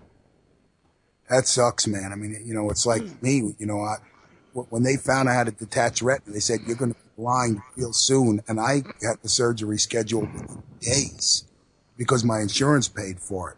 You know, it seems like up there, man, and I'm not knocking anybody, but you just, uh, you know, your other eye's okay. So, you know, you can, you can live with being blind in one eye. We'll schedule it for next year. That kind of sucks, man. You know, who, who's to say, you know, who needs care more? I mean, come on. I don't know. On the Facebook, uh, Lloyd Edward Steinlein Jr. says, "Has a have a case to sort out? Take yourself to the law offices of Travid or Tunga." Travid Ortunga. Now, keep this in mind, guys. I don't have health coverage at all. Yeah. None whatsoever. I don't even have the free health coverage here because I am not a citizen. I am still, by all rights, a visitor that's going through the immigration process. I still have visitor status, and I've been here six years. As of next sad. month, June sixth is when I moved here, That's sad, man. and I still don't have health insurance. So if I get fucked up, I'm fucked. I can tell you right now, dude, um, and maybe this will help you like it helped me. I guess it depends on the person. Um, to me, I was in a place in my life where I questioned a lot of things. I I had the worst year of my life, and I could I don't know that I need to go into detail, but you know I I lost my I lost my job due to a DUI without driving. I lost my best friend to cancer, and I then lost my mother to cancer. Back to back. You know, I had a lot of other little things that I don't want to mention happen to me in my life. I moved three different times to three different radio were worthless as shit. And uh, at one point, I was the thought of suicide never entered my mind. You know, and a lot of people are like, "Oh man, I you know I just want to end it." Well, man, that's the coward's way out to me. I don't care how bad it is. Because when you do that, you're hurting the people around you more than you're hurting yourself. That's right. And I unfortunately, because, well, like we'll get to in the email later, I have such a big ego, I like the fucking shit out of myself. So I would never do anything like that to hurt myself. Number one. Um, number two, it's the coward's way out. And like I told JJ, what doesn't kill you makes you stronger. But one thing that was said to me, and I'm not an overly religious man. I don't thump the Bible. I believe in Jesus. I believe in hell. I believe there's an afterlife if you do the right things and, and go about life the right way. But the one thing that, that I that I took from a conversation with a friend of mine that I carry with me to this day, and I've told myself this a few times recently. God will never give you more than you can handle. And if you just tell yourself that every day, as bad as it may get, it'll help you get through it. Because there's always a finish line. There's always a positive end if you go that route. And I do believe in that. I do believe that, that, you know, like I said, I'm not an overly religious guy. I don't thump the Bible. I don't quote scriptures. But I will agree that, that God won't ever give you more than you can handle. And I will also say to that effect that I've had a conversation with God where I was on my knees and in tears. And I told him, You're not going to break me. If this is a test, if this is a moment in my life where, and this is right after JSK passed away, because actually JSK passed away after my mother. You know, two or three days after he was gone, I broke down. Um, I broke down hard. And I was all alone. I was in my apartment, and I finally just said, fuck it. I've had all I can take. And if this is some kind of test, you're not going to beat me. I'm telling you right now, Lord, don't waste your time. Because I'm never going to quit. I'm never going to give up.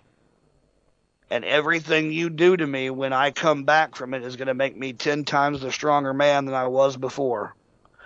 So if this is a test, you're wasting your time and mine because I will not quit and I will not give up. True that. Yeah, very well said. And you know, the, the man who has more struggles during life has an easier ticket into, you know, I believe in, into heaven after death. You know, if you can prove you're strong during life, God says, okay, you know, this is a bad dude. So he did the right thing. He, he took every challenge that I threw at him. So you know what? Here you go, man. Here's your cloud. You know, here's your, you know, your heaven. And, and I, I got to admit that you know, since that moment, has life been all you know rainbows and Froot Loops? No, it hasn't. But it sure has been a lot easier. And you know, I, I have, knock on wood, the most amazing job where people when I tell them what I do for a living and what I do while I'm at work, they're blown away. You know, I have an eight hour a day job where I can sleep if I want to. I can play Xbox all night if I want to. I can sit on my laptop all night if I want to. I can play Xbox, sit on my laptop, and sleep a little bit if I want to. And that's okay because the boss condones that as long as I get my job done. And I've had that for a year and got a dollar raise this year on top of it. Cool. So I'm pretty damn happy where I'm at, other than the fact that, you know, I've got a few things in my life that I need to, to, to fix, but I'm working on them right now as we speak, daily, and getting closer and closer back to where I want my life to be. But, you know, sometimes in life, you just have to take the bull by the horns and say, all right, let's do it. 10 rounds, you and me, and I won't go down. That's true. Well, I think we're going to take our final break of the night, come back, do some news of the week, and then uh, read an email or two and open up the phone lines. I want you guys to be very vocal when we open up the phone lines. You know, and, and I want to hear from people that, you know, we don't typically hear from. I mean, yeah, the regulars I want to hear are fine. from everybody. Yeah, I want to hear from just about everybody. I mean, we'll go as long as we can, but uh, with that said, I want to thank Bronx for stopping by for the uh, Raw recap. All right, you you know, you boys take care, and uh, I'll see you when I see you. All right, man. Hey, uh, just to let you know, Bronx, not that anybody will know what the fuck we're talking about, but uh, my idea that I was telling you about last night probably won't work. Okay. So we'll have to squash that and try something else. Well, thank God tonight on my end we seem good. So You know. Everything seems good so far. Yeah, Skype hasn't fucked us up yet. Yeah, knock on wood. There you go. Well, anyway, Bronx, we'll, we'll talk to you later. Make sure that uh, in the morning you have some snap, crackle, and cock, and we'll talk to you later. All right. All right, brothers. Take care. Don't just eat the marshmallows either. With that being said, guys, we'll be back with more Wrestling News Live right after this. I love this show.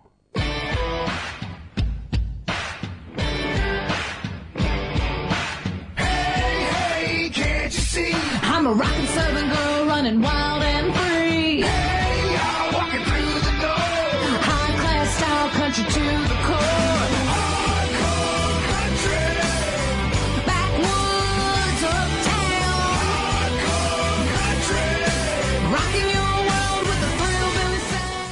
Hey everyone, this is your hardcore country knockout Mickie James, and you're listening to Wrestling News Live on the SNS Radio Network.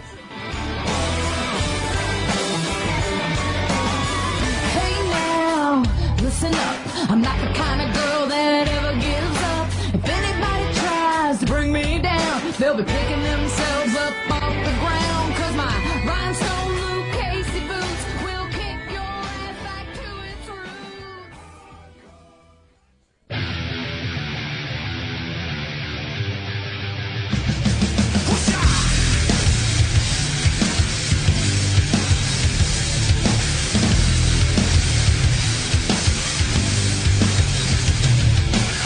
Hey guys, it's Mr. Money on the Mic, JJ, all caps Sexay of the SNS Radio Network. If you're looking for the latest news in professional wrestling and of course some of the best columns on the World Wide Web today, visit headlocks2headlines.com.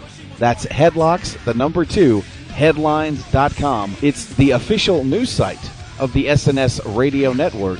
You should make it your official news site as well. Once again, www.headlocks2headlines.com.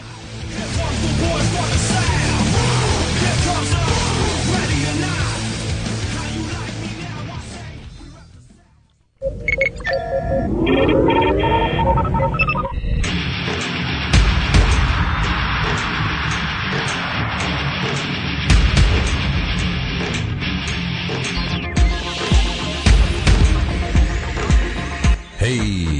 wrestling fans. Do you want a break from the day to day ins and outs of the WWE, TNA, and Ring of Honor? Do you like talk radio that pulls no punches? And do you like your sci fi and fantasy? Well, tune in to the Elite Force podcast each and every midweek with Chuck W. And each weekend with William Walkie Walker and Mindwipe. Exclusively on the SNS Radio Network and the Chris Jones Gaming Network. Yeah.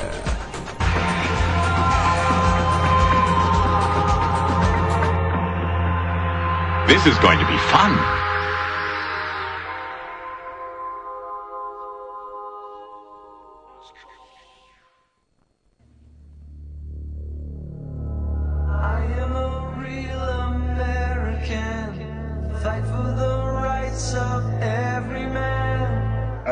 It's time for another edition of A Day in the Life of Hulk Hogan. Fight for your life.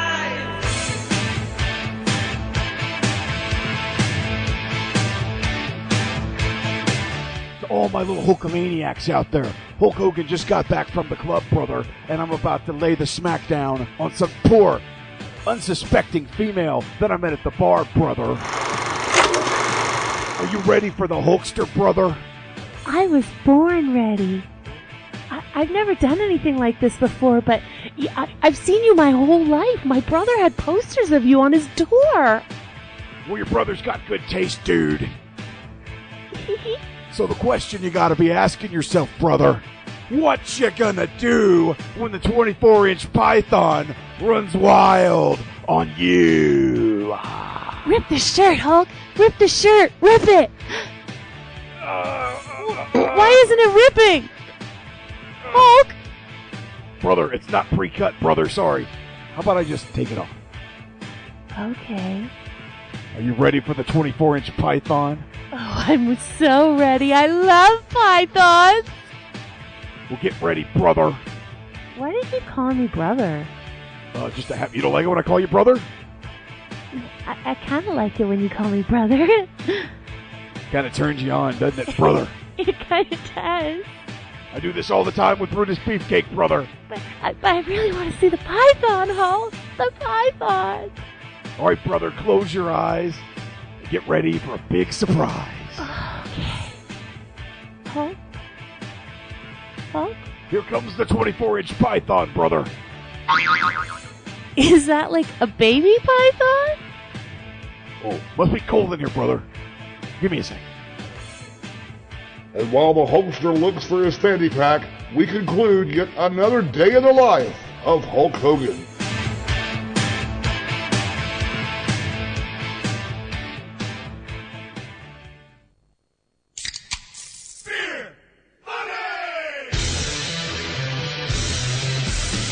This is Cowboy James Storm, and you're listening to Wrestling News Live on the SNS Radio Network. And if you don't like that, sorry about your damn luck.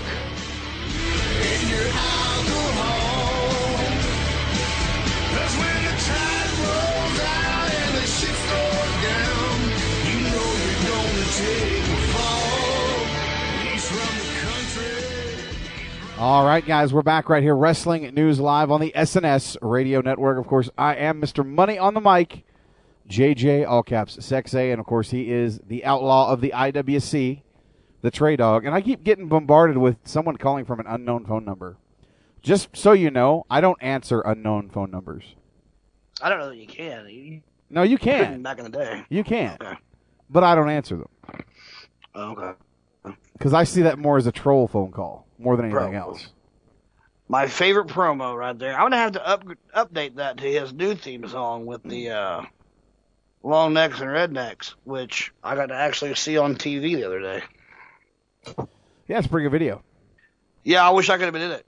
That's two videos now I had the chance to be in. I couldn't do. Actually, that's not right. I was actually in a video with Keith Anderson that was filmed in our, in our old college town in Miami, Oklahoma, and there was a scene in the video where Keith and I were sitting on the tailgate of a truck. He was sitting on a hay bale, and I was sitting on the tailgate, and we cheersed with a bottle of beer. And they cut that out of the fucking video. My only scene got cut out. Now, I, I do want to say this too. I'm a douchebag and I'm an asshole. And if we do get that troll call tonight, I've already said I'm not going to answer an unknown number. But just for shits and giggles, let's say that a certain somebody wants to call and troll tonight. You're more than welcome to do so.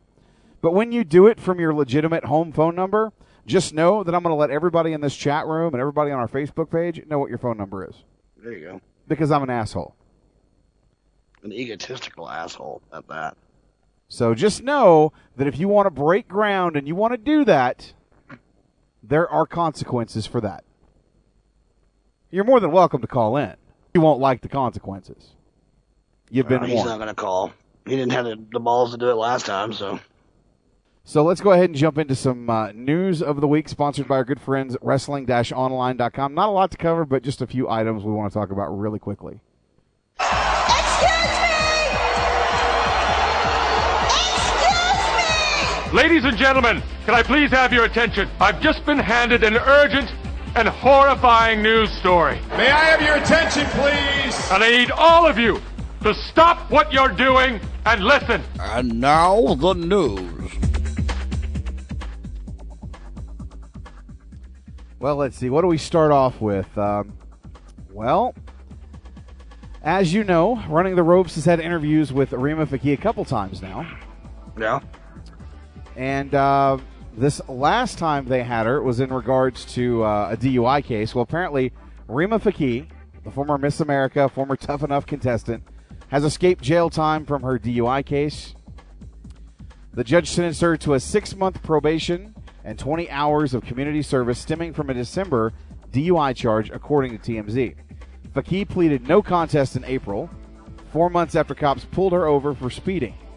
She was disoriented and slurring her speech, and her blood alcohol level was more than the double double the legal limit. Fakih was present at WrestleMania weekend and also appeared during Axxess. She was the fifth one eliminated from Tough Enough and has often said that she'd like to wrestle full time for the WWE once she's done all her Miss USA duties. So, for the record, boys, Rima Fakih guilty of a DUI. There is no other story. Just goes to show you when you're a hot piece of ass, you get a lot of different things. no doubt. That would have been me. They would have said, "Oh yeah, 20 years plus no chance for parole, and you have to uh, be bunkmates with King Kong Bundy's illegitimate brother, Rico." Awesome. Well, unfortunately, tonight, guys, we were scheduled to have an interview with uh, King Mo Lawal, who uh, is the former Strikeforce light heavyweight champion. Uh, he's making news by signing a contract with both Bellator and TNA Wrestling. King Mo says that TNA is a dream come true for him. He's a lifelong wrestling fan, and uh, he's willing to learn whatever is necessary since he isn't that experienced in professional wrestling. He did mention he had worked with former World Heavyweight Champion Mark Henry and John Morrison years ago at Ohio Valley Wrestling. The former Strikeforce Light Heavyweight Champion will now be taking to his TNA duties this year, and once his mixed martial arts ban expires, he will join Bellator Fighting Championships uh, which next year moves to Spike TV. This is obviously not the first time TNA has worked with an MMA star. Uh, Bobby Lashley, the former ECW champion, was contracted uh, while doing MMA as well. So there you go. King Mo, the newest member of the TNA roster and Bellator. On a related note, I'm told that King Mo was in a meeting with Dixie and Hogan post tapings tonight and could not do the interview. He apologizes and I will be doing the interview at 5 o'clock tomorrow. Well, there you go. At least we have a good reason now. That's all good. Yeah, I wouldn't leave a meeting with Dixie and Hogan to call into this show either. Well, exactly. And, you know, truthfully, they probably told him what he can and can't talk about on this show. So. Well, I do know that, from what I understand, um, Dixie well knows who he's being interviewed by and approved it. Well, I would think she knows who you are. So, I know that because uh, he wasn't going to do the or wasn't going to be able to do the interview, but then he was able to. So, thanks, Dix. We we talked about CM Punk earlier on the program, but uh, apparently on Tuesday, courtesy of wrestling online reader Joel Alpert, he attended the Chicago's Cubs baseball game on Tuesday night. Sent word that CM Punk throughout the first pitch at Wrigley Field Punk, who is a self confessed big Chicago Cubs fan, also got his uh, wish of singing the Take Me Out to the Ball Game song during the seventh inning stretch. The song is performed by a different guest at every game after the guy who used to sing it before, Harry Carey, passed away. Hi! CM Punk, let me hear you. CM Punk smells like cat food. The WWE champion walked on the field wearing a Cubs number 13 jersey with the name Champ 2 on the back. And there are photos of this over at wrestling online.com. So, uh, one of the big breaking news stories over the past week. And, you know, again, I'm not the biggest fan in the world of John Cena, but I respect what the guy does outside of the ring.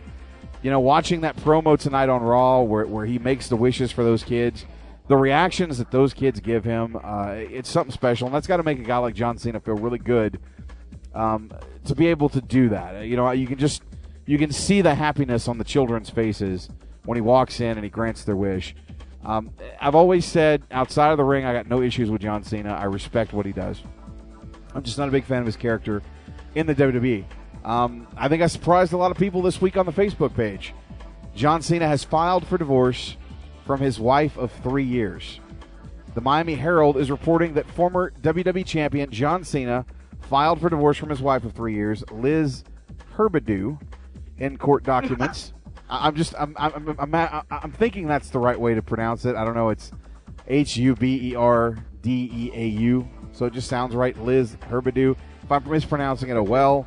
Um, Cena says the marriage is irretrievably broken. The two are high school sweethearts. The Herald says his soon to be ex wife has hired Miami attorney Raymond Rafool, the same man who represented Linda Bollea and her fiance, or excuse me, in her fierce divorce battle. against her former husband Hulk Hogan. According to the newspaper, Cena has a prenup, which apparently includes a clause to include the ability to take back all gifts and presents. Rafool managed to strip the Hulkster 70% of his money, something that Mrs. Cena will sure hope to similarly, similarly accomplish. Although it is indeed unfortunate that John Cena decided to divorce his high school sweetheart, Liz Cena, particularly after they have uh, come so far in their lives and his career together. Liz will and really has no choice but to pursue all of her rights and entitlements, Rafool told the Herald. Although Mr. Cena pushes the prenuptial agreement that the parties have only been married for approximately three years, Liz Cena has always supported John Cena, even when no one else did, and stood behind him and pushed him forward to achieve their goals for the last 14 years. Sadly, divorce is not the way Liz thought her perfect love story would end. Um, you know what? This is one of those things. I've been through a divorce. And uh, if you've never been married, if you've never had to go through a divorce, consider yourself lucky. Uh, it's not a fun process. And, um, you know, my heart goes out really to both John and his wife. I don't know what happened here, but uh, for it to be irretrievably broken, you know, something is really wrong there. I, this is one of those stories that I wished I hadn't read in the news media because I really feel like this is a private matter between those two, and it shouldn't be aired to the public. I mean, I sure as hell wouldn't want my divorce if I was to get divorced again to be all over the news. I, you know, granted he's a celebrity. I know he's in the he's in the public eye. Um, I, I, just I really feel for both parties right now, and I hope that uh, they can work out some sort of an agreement that's amicable for for, for both. And uh, you know, again, I think if if ever John Cena needed time off, I think this would be the time to do it. Yeah, but in his eyes, I can see him saying that he'd rather be at work than at home. And and I can see that too. I mean, there's nothing better than to, to go to work to take your mind off of your problems. So and be around a bunch of divas now that you're available. Well, I, I mean, when I hear you know that it, it's not salvageable, you know, I know he's on the road a bit, but he's still home three or four days a week for the most part. You know, at least three. Yeah. I, I just it makes me wonder if there was you know a little bit of cheating going on there. I know it happens. Well, he's leaving her, so it must have been her doing the cheating. Well, you never know, man. I don't know. I don't even want to speculate. I don't even want to. Well, and it's not our place to speculate. No. Bottom line, um, like I said, I just I wish both parties the best, and uh, it, it, sucks. I've been there, and I don't ever want to go there again. I mean, I've never been divorced because I've never been married, but I'm sure if I'd been married, I had the last two that I was supposed to be, I would have been divorced by now. I'm sure, but I uh, I've been through some pretty bad breakups, but I've never been through a divorce. Well, on a positive note, I see our unknown phone number keeps calling. I guess you're just stupid. You just don't get it. Anyway, um, from divorce to marriage, apparently Gail Kim weds celebrity chef. That's right, you heard me correctly. TNA knockout and former WWE diva Gail Kim got married on Thursday to Food Network celebrity chef Robert Irvine. The wedding happened in Napa Valley, California, and several of Kim's current and former colleagues attended the ceremony along with other famous chefs. Irvine planned the whole wedding, and Kim had absolutely no hand in preparation for her big day. His only request was Kim was to look as beautiful as she always does, according to People magazine. Uh, Masaharu Morimoto from Iron Chef was tasked with preparing all the food. I'm the luckiest girl in the world, tweeted Kim. Now I know what little girls dream of.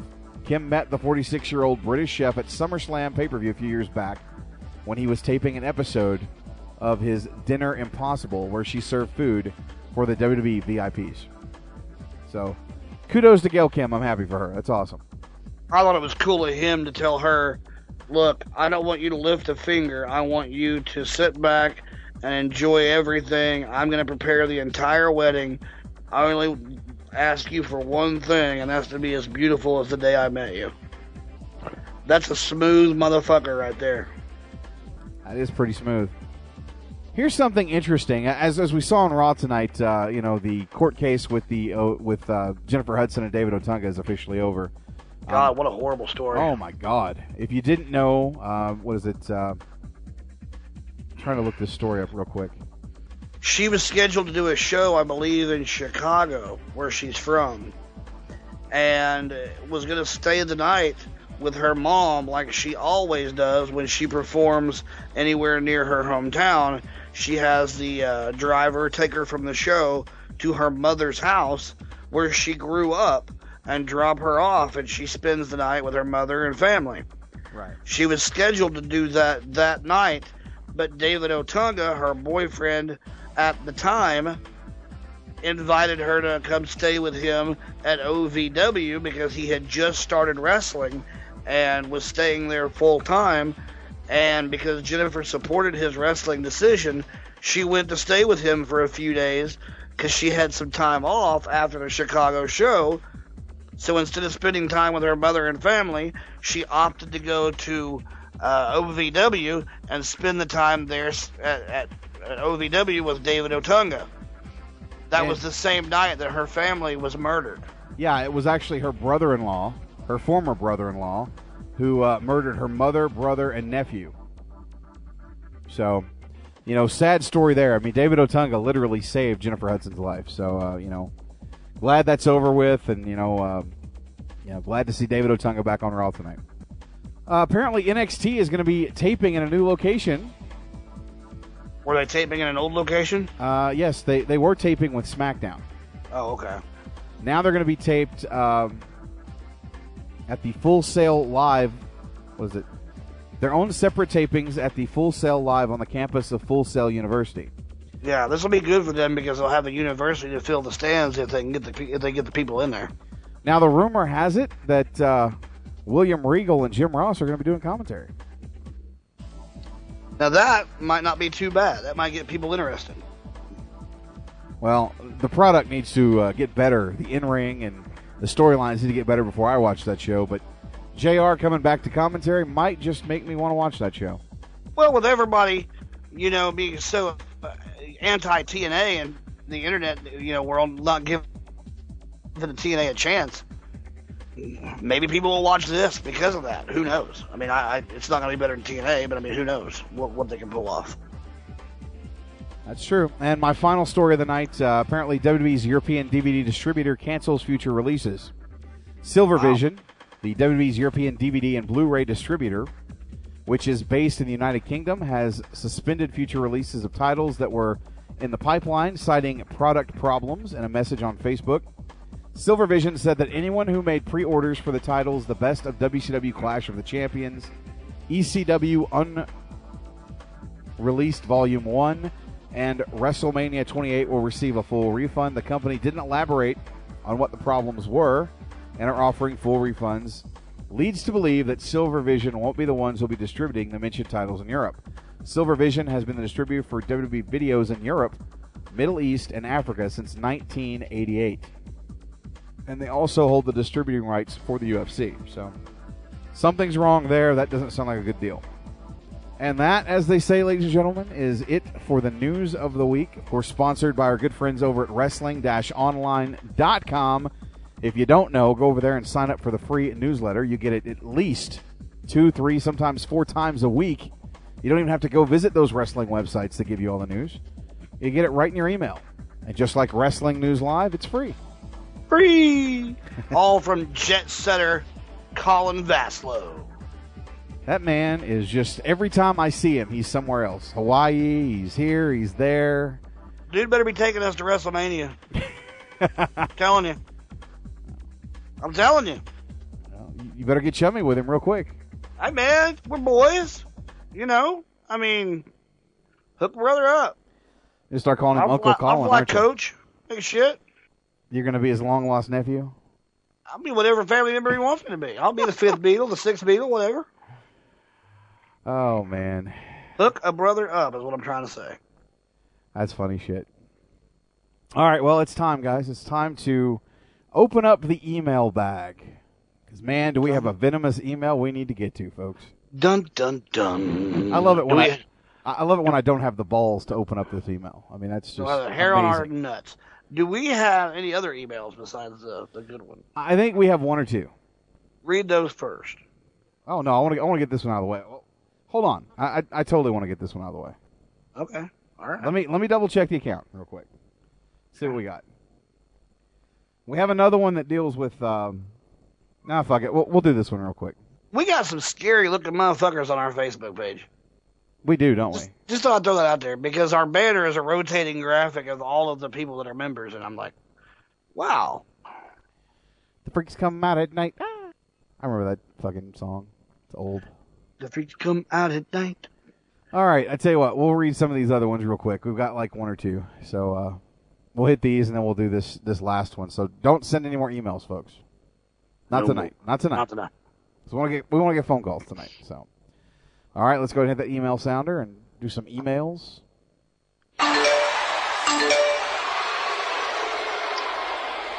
Hello, everybody. Hello. Sorry, I'm a little nervous. I've always really wanted to do this. I have received an email. Of course you have an email, you idiot. Just read it. So angry. Talk about a storyline they shit all over. I know. We, we never found out who the Raw anonymous GM was. No, we didn't. Very true. I guess we have Edge to thank for that. That's what happens when you beat up the fucking computer. When you break the laptop, I guess it pissed him off. He said, "No mo, I ain't coming back. Fuck him." Oh, let's see. This one comes to us from uh, Sea Brooder. The Sea Brood. Hitchcock films, parodies, and Chevy Chase films. Okay. Hey guys, Seabrood here again. Thought I'd drop a line. I watched Rear Window with James Stewart and Raymond Burr, and also saw Foul Play with Chevy Chase and Goldie Hawn. Both movies were very good, and it got me thinking. What are your favorite Hitchcock films, parodies, and/or remakes? Also, what are your favorite Chevy Chase films? Thanks for the feedback, Ooh. Seabrood. Well, I'll go first and tell you I don't have any idea about a Hitchcock film. as I'm not a big Hitchcock fan. But when it comes to Chevy Chase, there is nothing better than a rainy Sunday afternoon where you can't go outside, so you might as well sit inside and watch movies with a bowl of popcorn, a two liter of Mountain Dew, and Fletch 1 and 2 on DVD. No, nothing better. Fletch one and two. Love them both. Wow. Love them both. Oh my God! Unknown phone number. Give it the fuck up. Seriously, it's not happening, buddy. It's not happening. Wow, I almost want you to answer the damn thing. Ah. Just to say, what the fuck do you want? And see if they even respond. Because, I mean, if he starts spouting out stupid shit, you just hang up on him. I'm pretty sure it's not King Mo. I'm pretty sure we know it's not King Mo. No, if it was, Rick would have told us. Exactly. But this motherfucker's called 20 times. I swear to God. Well, if he calls again, answer and say, what the fuck do you want? And see what he says. If he starts saying stupid shit, just hang up on him. You have the power to do that. Hitchcock movies. Uh, I figured you'd be the Hitchcock answer. You know what? I do like Rear Window. um, of course, I'm a big James Stewart fan, so I like that one. But I also like The Birds. I'm I'm big into The Birds. What I- was that movie where I think it was James Stewart, where he was watching through binoculars? Rear Window? Is that what that is? Yeah. I like that one. I watched JSK made me watch that once because I said I'd never seen it before. I like that one. Yeah, I didn't realize that's what it was. But yeah. Yeah, that's that. And as far as Chevy Chase, um, man, um, Fletch is good, but I love Caddyshack. Caddyshack's good, but it's about more than him though. It is, it is, but I, I like Caddyshack. I absolutely loved Spies Like Us. That was a great film. You know, him and Dan Aykroyd as the as the spies. Right. And um, I even liked Funny Farm. Funny Farm was good too. I just there's so many things in Fletch and Fletch Two that you could quote movie quotes. You know. Yeah, like when he goes to the chick's door and says, "Hey, my car just uh, can I borrow your towel? My my car is on the fritz." She opens the door in a fucking towel. Hey, can I borrow your towel? yeah, I love me some Chevy. Just Chase. the names he comes up with. Oh, I know. You know. Some good stuff. Peter Lemongello. All right, let's go to this next email. This one's from Blue Mystery. Hey guys, Blue Mystery. I've been listening about two years. Uh, first of all, I want to say I agree with Trey about TNA. The show has improved greatly, and they've got better wrestlers, in my opinion. My favorite still being Sting. Not saying Punk or Orton are no good. Those are my favorites in WWE. Um, now, second, JJ is right about Cena, who wants to watch who wants to watch somebody unstoppable for ten years. Now, in Cena's defense, that's creative's fault, and the best thing that's ever happened to him was he lost to Rock. But when they messed up having him beat Lesnar, and I would also like to say, love listening to Bronx and Trey on Sunday Night Showdown. Great play-by-play. I got more to say, but I'm going to leave it short and sweet for now. But thanks to all the community, uh, the uh, the thanks to all the commentators on SNS. Great job, guys. Appreciate all you do. Thanks again. Well, thank you very much. Oh, thank you, man. Appreciate that. Thank you very much. All right, it's time, ladies and gentlemen. Dun dun dun. I wish I had a drum roll. It'd be awesome, but I don't. In a world where an email hangs in the balance, starring James Van Der Beek. Before I read this, I want to make one point very salient and clear. This is the last time I will ever spend any time talking about this motherfucker. I will never read an email from him again. We are done. So this is your 15 minutes of fame, Jacob. This is it for you, buddy. We're done. That being said, the email is prefaced. You don't have the sack to tackle this email on WNL. It was nice to hear that I could almost completely derail your show last Monday. I especially love the fact that you couldn't take any sort of criticism at all. In fact, you guys are so obsessed with yourselves that you just kick people from the SNS Face Group page for whatever reason you feel like. Looks like that quotations for the fans, by the fans gimmick is just that a gimmick. Not that I think you'll ever read this on the air, because if you do, the fans will see that this show is more about you than it is about them. But I'm going to list a few quotes from the SNS Facebook page that back up my point. Quotations, and this is from the post that absolutely had nothing to do with Jacob Cahill. Quote, where in my original memo or post to Rod or Mays did I ask for your comments or opinions or two cents? When you, the listeners, start doing your own shows and JJ and myself subscribe to your Facebook page and start coming in your chat rooms, then you can tell us what is going to fly and what isn't. And we will have to honor and accept that like like it or not, walk away from it. Walk away from it all if that's what you should choose to do. That was, of course, Trey. So Jacob continues with if the show is indeed for the fans by the fans, then Trey wouldn't push people around in the Facebook group just because he doesn't like what they say or because they piss you off. Or you happen to think they are a troll. What nobody seems to, un- and this is Trey, quote again, what nobody seems to understand or get here is that JJ and I are going to do what we want when we want when it comes to matters like this. I do not care what any of you think about this matter or how it should have been handled. The next time I have to say this, please don't make me say this again. Quotations, that was Trey. Again, it comes pretty easy to Trey to threaten his audience, the very audience that made him what he is today. Quotations, for the fans, by the fans. Combine all this with the times that both of you have said on the air that this is your show and climbed on your high horse and acted like we, the fans, are under you. And you have a pretty solid case that WNL has turned into a show that is more about the hosts and stroking their egos than it is quotations for the fans, by the fans. Again, you bitches probably don't have the sacks to read this on WNL and let the listeners decide or even respond to it in any way.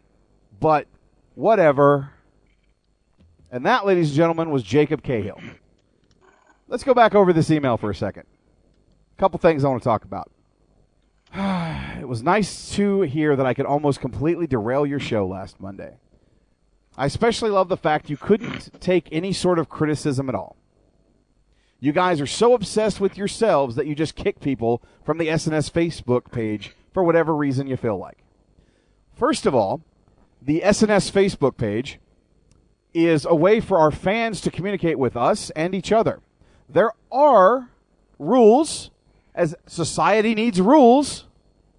The people in question on this Facebook page know what they did wrong that made them singled out. Could we have handled it in a better way? Yeah, probably. I'm going to take the blame on that one. And I'm going to tell you why. I have been preoccupied with other things going on. I approved what Trey said. I agreed with Trey on all the things he said. Because something needed to be done. And truthfully, I told him to fucking just ban them. But Trey wanted to put it out there and give them a, a, a warning. So again, it's not like we just said, oh, you know, we're feeling like assholes. Let's kick some people today. There were reasons that didn't pertain to you in any fucking way. But thanks for coming out. Let's see. What else on here? And I love this whole for the fans, by the fans shit. That has been the tagline for Wrestling News Live since day one. Do you mm-hmm. know why that's the tagline for Wrestling News Live? Because Trey and JSK were fans of professional wrestling. And as fans, they presented you, the fans, with a show. For the fans, by the fans. I don't know how much literal you can take from that. How do you not get that? I'm just trying to figure this one out. How do you not get that? And you try to twist this and make it like, you know, we're just, we're fucking so obsessed with our own egos. Do Trey and I have an ego? Fucking yes, we do. Do you know why we have an ego? Because we've busted our ass to fucking put out the best fucking radio show that we can. And we've had top notch interviews with just about everybody in this fucking business. And when other people do that, I'm sure they have an ego too. Don't think for one minute that anybody out there with a fucking radio show doesn't have an ego. Now, I don't think the listeners are beneath me. I don't know where that came from. I've never treated anybody in this fucking chat room on this fucking show as they're fucking beneath me. Do I joke with people? Absolutely. But I've never treated anybody like they're beneath me. Any comments on that, Trey? No, you're saying everything I wanted to say. Um, you know, as far as having the Facebook page and the Twitter pages and, and the chat room, um, I won't get. I, I'm I'm not going to go into details, but I can tell you that other shows have thought about getting rid of their chat rooms because of things that, that are said during the show that, that they can't take. They can't take the negativity. I know of a show that got rid of their chat room because it was full of more full of haters than it was of chatters there to listen to their show until they just got rid of it. Um, we've never run from that, and we've always had a chat room, always. But if you'll notice, and until recently, you know, we we kind of let you guys just do and say what you want. What bothers me is when somebody says, "Oh, you got mad at this guy because he didn't agree with you." What really? Who am I to not agree with in the first place? Number one. Number two, you know, it has nothing to do with agreeing or disagreeing. You know, everything has to have order. Everybody has to have somebody policing them so shit doesn't get out of control. And up until recently, and I'll say this, since JJ and I brought this show back two years and some change ago, this has been the best group of chatters I've ever had. And it, it, I want you to take that as a compliment because I'm a little long in the tooth and I've had a lot of chatters come and go. I've had a lot of regulars come and go. I've had a lot of regulars that don't chat anymore that just listen to archives because the time of night that we're on. You know, I I want you guys to take that as a compliment to yourselves because I like our chat room a lot. And I'll be honest with you. If it wasn't for the interaction that I get with the live listeners and the Facebook page people, I wouldn't be doing this anymore. I have nothing left to prove. I have nothing left to gain in this business. I would like to think that when it's all done and everybody's, you know, retired, that when people talk about wrestling radio, they talk about myself and JJ and JSK and what we did and what we gave to our listener base. You know, um, did I make a mistake and try to make some money off of this? Yeah, I did. I made a mistake. And I apologized profusely for that. Did I lose listeners because of that? Yeah, I did. But I think we got a lot of people back and a lot of new people in their place when we brought this show back. You know, I don't think JJ and I ask too much of you guys. I don't think that, you know, I don't think we ask anything of you guys other than to just don't be douchebags. Yeah, exactly. I mean, when you wake up in the morning and you get dressed for your day, that should be your number one goal in the first place. I don't want to be a douchebag today in anything in life, Yeah, exactly. let alone in our chat room or on our Facebook page, because we're not asking you for anything. We don't owe you anything. We're not asking you for anything. You know, and, and I want to go back to this for the fans, by the fans. Um, correct me if I'm wrong. Tony Mirabella was a listener, a fan of this show, who started listening in 2010. Who, after time and time, proved himself to be a, a trustworthy guy, someone who wanted to be in this business, wanted to learn how to do what we did. And somewhere over time, he became a host on this network. Now, if that doesn't say for the fans, by the fans, I really don't know what does. You know, Maverick is another shining example of that. Maverick is a long time WNL listener who stepped up, made his own radio show, and actually won an award last year at the Radio Awards that really don't mean anything in the grand scheme of things, of course, as some people would tell you. According to losers. Yeah, according to people who don't win them. So I look at that as shining examples of for the fans, by the fans. I just, oh, this is so funny to me. You know, I'm not even mad about this email. I, you made yourself look pathetic, Jacob. And like I said, this is it for you. This is the swan song. Your name's never getting brought up again. You know, continue to listen to the shows. We appreciate the download that you're going to continue to give us every week because you're not going away. But you've been banished from the island. You're no longer a uh, member of this family. You're no longer a part of anything that we do. You're like Eric Bischoff. We just put you in the toilet. You're in the fucking shame. The shed of shame. That's your place here.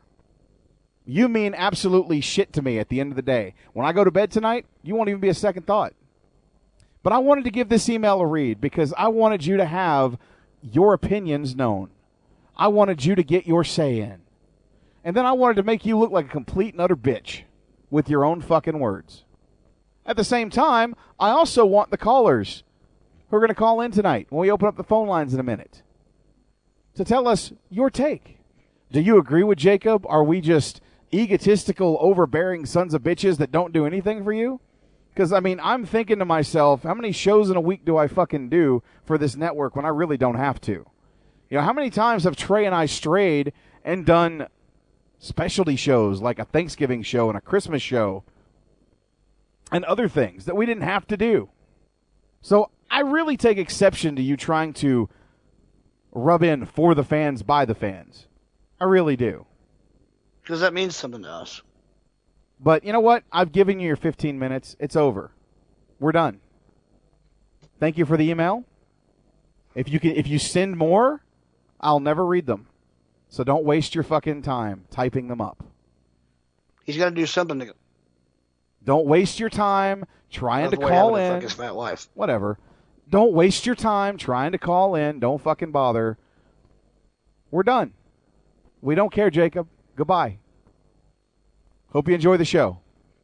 With that said, phone lines are now open 501 588 7957.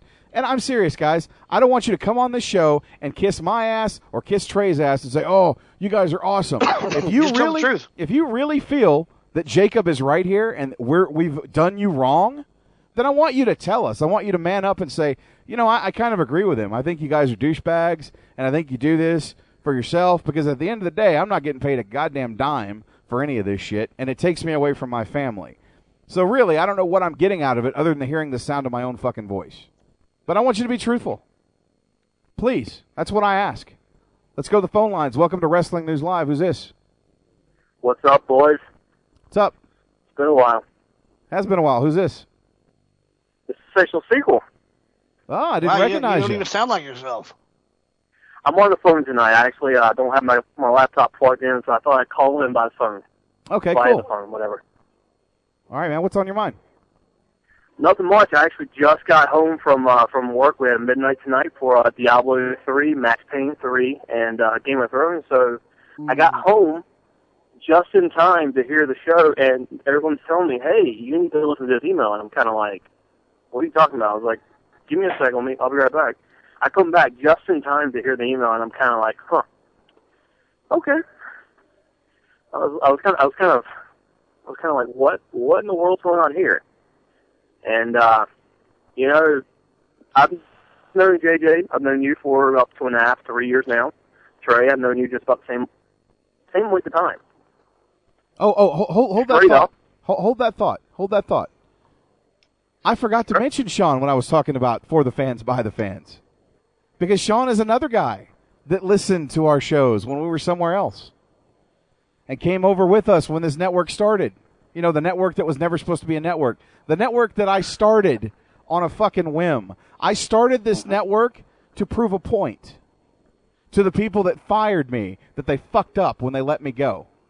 And almost three years later, we're fucking dominating in every fucking category. And that's not ego, that's the fucking truth. Go ahead, Sean. Sorry to cut you off. Yeah, it's all good. It actually, um, I mean, it's it's we've known each other for a while. I'm happy to say that I can call you both friends, and no matter what, I can be truthful and honest with both of you. No matter what, because it's my opinion. It's not only my opinion; it's fact. You too, you may have an ego, but that those egos don't get fully in the way. You tell things like they should be. You tell people what they what they need to know, not what they want to hear. And that's what I love about both of you guys. I'm not here to kiss your ass. I'm here to tell you the truth. I'm here to tell it to you straight up. Both of you. I mean, Trey, me and you always don't agree on things. JJ, same thing goes with you. We always have differing opinions, and that's why I enjoy it. Because if we agreed on everything, it would suck completely. I mean, things would not be as fun as they are. I mean, just to hear Trey yell at me every now and then, or JJ yell at me because I got something wrong, it's hilarious. I, I love it. But, uh, I mean, Jacob Cahill, he's got no leg to stand on, as somebody said in the chat earlier. You guys do this for the fans. You guys do it because you love doing it, and that's how it goes. I mean, I love doing what I love doing. The open book, a show that I've only been doing for five weeks now. I love doing it, and I'm glad you gave me that chance, JJ, because if you had never given me that chance, I wouldn't have been having as much fun as I'm having, I'm having with my co-host Ashley. I mean, it's just amazingly fun. And I mean, Unplugged, one of the greatest things I ever was involved with, including Plugged In from the other network. I mean, it's always been a lot of fun, and you guys gave me that chance no matter what. I was a fan. I became a co-host. I became a host. It's you guys are the reason. I mean, Brock said the same thing. You guys are the reason why I do this because you guys gave me that chance. And you have an ego. I mean, I've got an ego also, but I mean, it's a lot of fun no matter what. And you guys enjoy doing it, and and that's why I I love listening. I appreciate that, man. And you've, you've done a great job with the open book, man. Thank you. I'm definitely enjoying it. Actually, uh, me and Ashley definitely having a lot of fun with it. Very cool. Trey, anything to But I add? thought No, Uh, I, I, no. I, I'm just, uh, you know, I'm thankful for people like Sean that, you know, go from being listeners to hosts because then I, I feel like we had a hand in that. And, um, you know, I can't even tell you. Well, I might be able to. I, I come close to the amount of listeners that have been um, inspired by Wrestling News Live to go on and do their own thing. And there's quite a few of them, and I can't mention them all, but there's quite a few of them from when we started to now You know, that I'll, have I'll, gone on and, and tried other things and become hosts, and at least, thankfully, they always give credit back to Wrestling News Live. well, you know, and, and I'll, I'll say this too. I- I'm, I'm very proud of Sean. I'm very proud of Bronx. I'm also very proud of Crelly, and that guy was was a pet project. I mean, don't get me wrong. I'm not, I'm not saying he's my pet or anything, but Crelly's a good friend, and uh, you know, the knock on Crelly when we first started was people couldn't understand him, and a lot of people still say they can't understand Crelly. But you know, at the end of the day, I think that you know, Crowley has vastly improved, and I'm proud of the work that he's done with headlocks to headlines. You know, making that a sister site to us, and being my co-host on Unplugged for you know all those well for the couple years that we did that show together. Um, you know, him doing the news for headlocks to headlines. Uh, I, I'm just I'm proud of everybody that stepped up, and again, for the fans, by the fans. How does that not ring true? All right. All right, Sean. I want to thank you guys for letting me call in right quick. I know y'all probably are inundated by a lot of phone calls. So I want to thank you once again. And don't forget to check out Open Book right here on the SNS Network. thank you all. Thank you guys. Cheap plug. All right, Sean. We'll talk to you later, man. Thanks. Later, guys.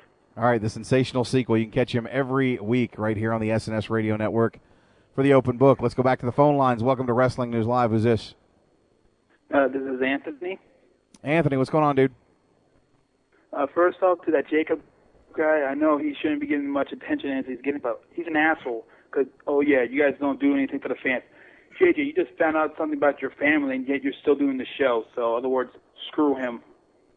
Well, like I said, uh, you know, it, it happened so last minute. There's nothing I could have done to change it. I mean, ten minutes before the show, if if I would have known that, I would have had Bronx fill in for me, and I would have taken the night off. But you know what? I felt like we needed to cover this tonight, and I really wanted to talk about it. So, um, you know, I'll deal with the consequences tomorrow, and, and we'll work it out. But uh, you know, it, it was very upsetting at the first of the show to learn that.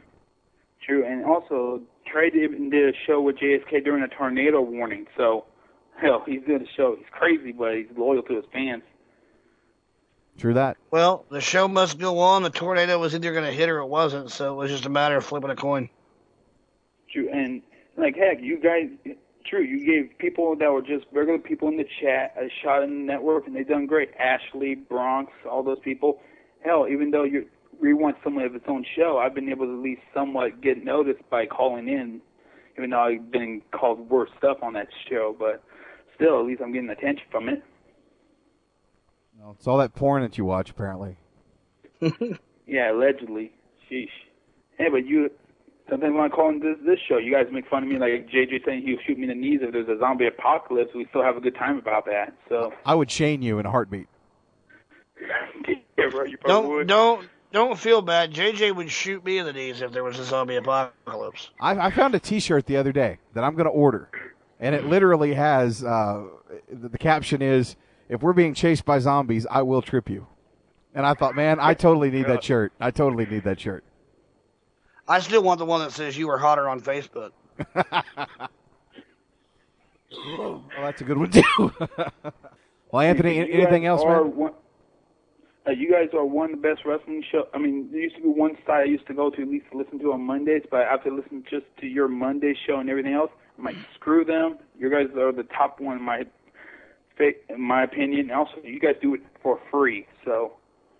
Well, you know, you guys should not be complaining, but you're getting for free, so.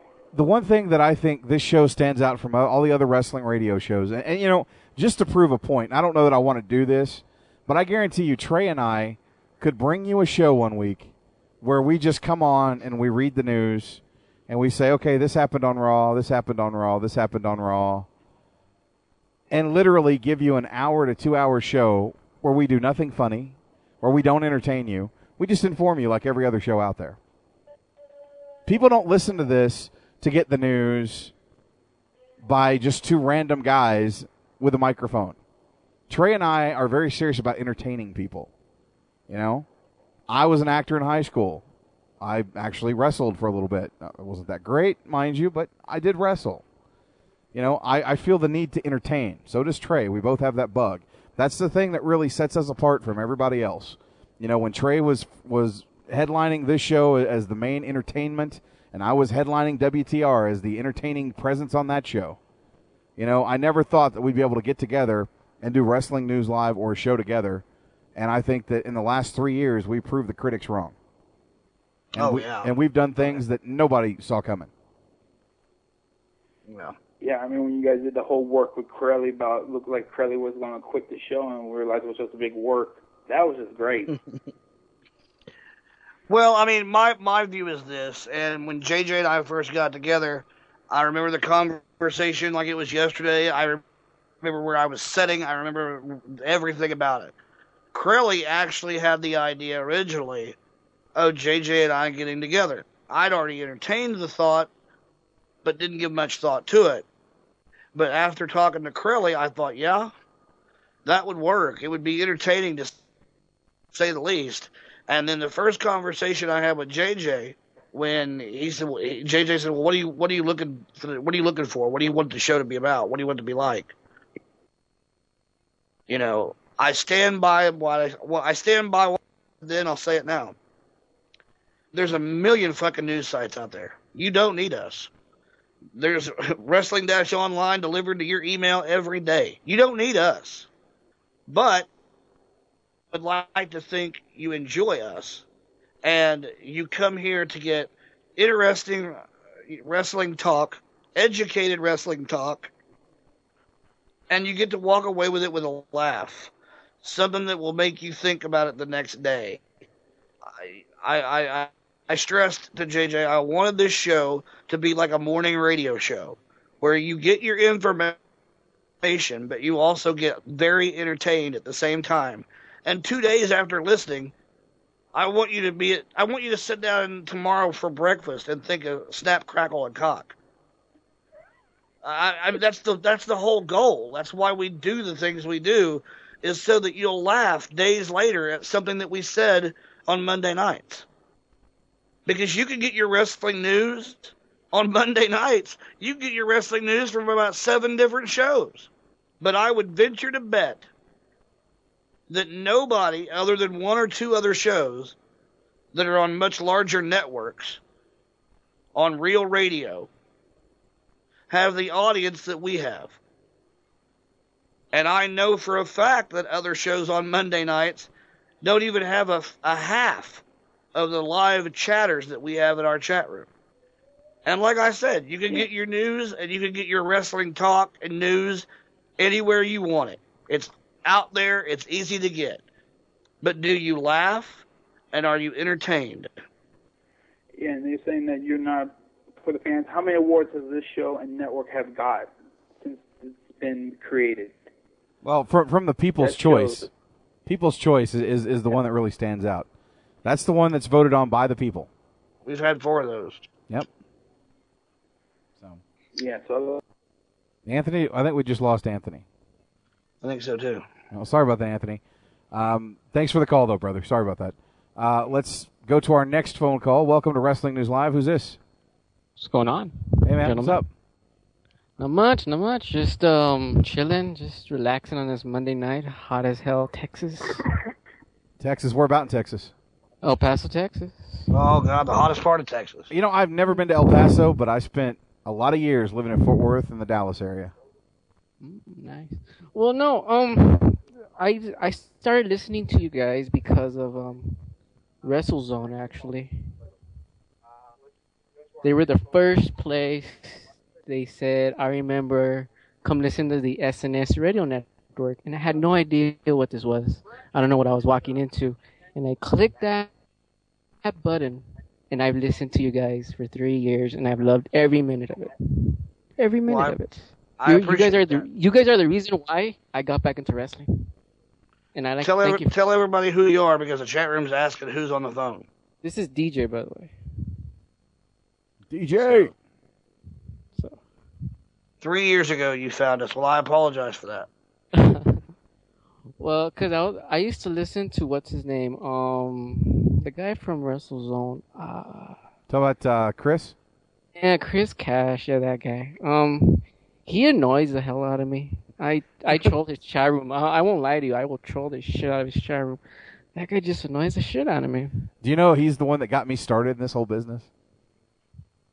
Do you know that I'm the one that got him started in this whole business? And I'm the I'm, and I'm probably the only person who hates his guts. But I Oh I no, like you're not. Nick, You're though. not. There are other people that hate his guts too. Yeah, I like Nick. Nick is cool. Chris, I like I, I like Nick too. But no, I just wanted to thank you guys for getting me back into wrestling, and I enjoy your show every Monday, and I enjoy you on Friday, JJ. I love Unplugged. I I think that's one of the coolest shows ever. I have And fun with it.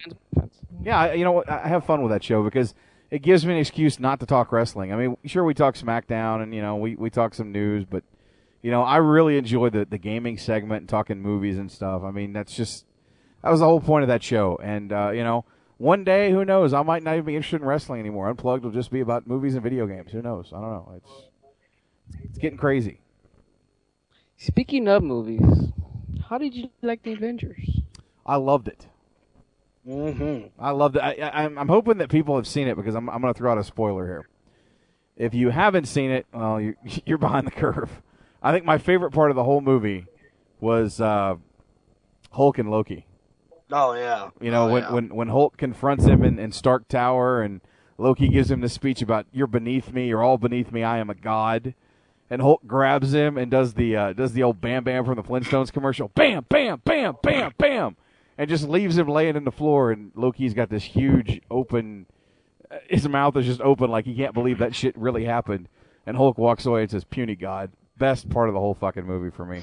I don't know. My favorite part is when they're fighting the aliens in New York City and it's all going down and these aliens are flying out of the portal and uh, Thor and Hulk fly up in the air to try to cut them off at the choke point and they're fighting side by side and they take out a hundred of these motherfuckers and they land on the ground and they're walking down the street and they slow it down and it's this real cool scene where the two heroes have avenged all the bad guys, and then out of the blue, Hulk punches Thor out of the screen. What?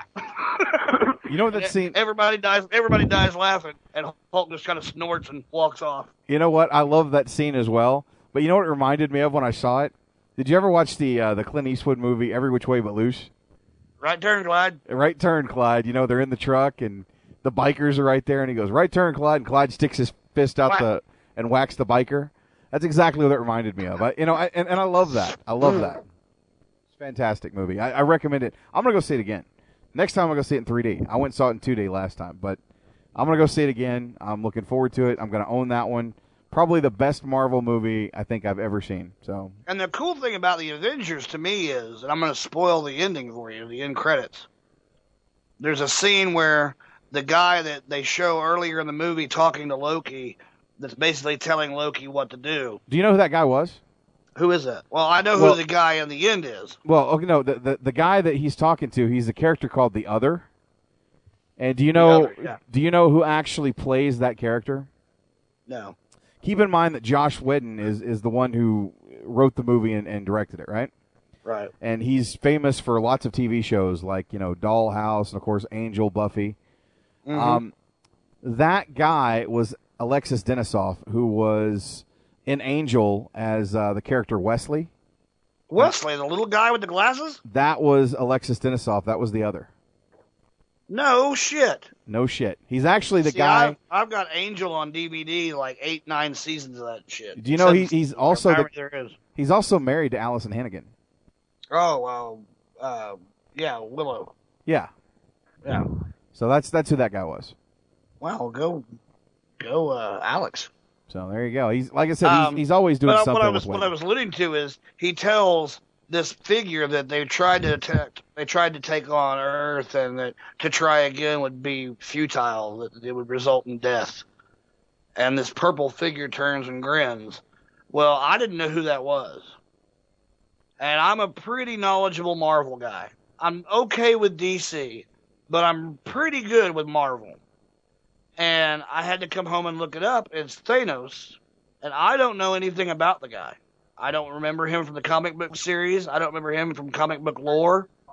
So that's new to me. So when they have part two and it's versus Thanos, I'm gonna. I, it's gonna be all new to me. Yeah, Thanos is almost like the counterpart. He Thanos is to Marvel what Darkseid is to DC, I think. But what's funny is I always thought Darkseid was more of a Marvel character. Oh no, he's always DC. Well, I know he is, but I always felt like in reading about when when he killed Superman and all that, and I always felt like he should have been a Marvel guy instead of a DC guy.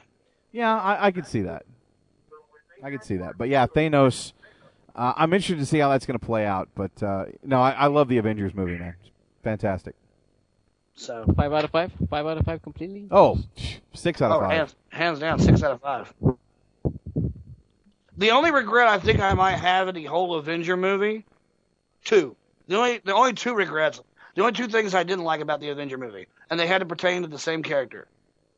Scarlett Johansson should have talked with a Russian accent, and she should have shown her titties. Uh, you know what? Somewhere in the movie, a boob pops out, the dog's happy. Well, I, and I see your point, but you know, the Avengers is, is a Marvel movie made for kids. You know, it's still a Disney property, so I mean, if Tony Stark can't get in her pants, who can? well, there you go. Uh, I will say another scene that I really enjoyed in that movie, real quick, and then we got to wrap this up.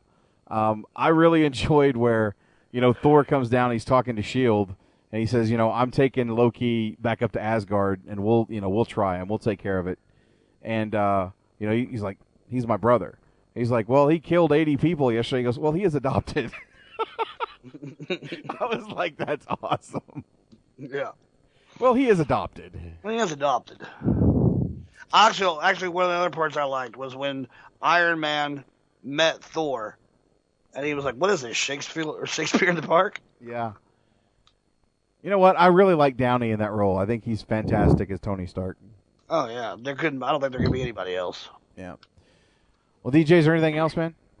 Oh, that's it. I just wanted to thank you guys for for, for bringing me into the show, letting me uh, speak my mind about wrestling, and I'd like to thank you guys for having something for me to do on Monday nights, which will be moving on to Tuesdays. And In I will weeks. be in two weeks, and I'll be listening until you guys hang it up, if you guys ever do. Well, who knows? You know, Trey and I have talked about the future of this show, and it's it's uncertain. We don't know. At some point, it's got to come to an end. You know. At like some every point, good book. you know, I mean, who knows? The Mayan calendar might not be predicting the end of the world. They could be predicting the end of Wrestling News Live. You never know. All right. Will you, will you gentlemen have a good night? I'll talk to you soon. All right, man. Thanks. Thanks, sir. All right, I want to go. I want to go back to the phone line. I've got an eight one five area code, so let's go to that one first. Uh, Eight one five. You're on the air. Who's this? Uh, this is Lakers fan. Hey, man. What's going on? Yeah, I'm in the chat room, and I just wanted to say uh, I, I really enjoyed the show. Uh, I, met- I found you guys in uh, 2011, and uh, you know, like like I'm been a wrestling fan since I was a kid. You know, seeing the Hulk Hogan, Stone Cold Steve Austin, The Rock, and kind of grew. I am kind of growing, you know, tired with the with the product, you know, and but when I found you guys, you know, you guys make it interesting, you know, uh, you know, with Trey and JJ, and you know, you know, 'cause last year I lost, well, not last year, but a year ago I lost my father, and you know, it was, you know, it was really hard, you know. It's not an easy uh, thing. Like kind of like how, uh, you know, you lost. Say it again. It's not an easy thing. I, my heart goes out to you, man. Uh, I'm sorry for your loss. No, it's it's not, and, and and thank you. But I'm just saying, you know, with you, man, I know how you're going through with your family, man. Just keep pressing on, and uh, you can get through it, man.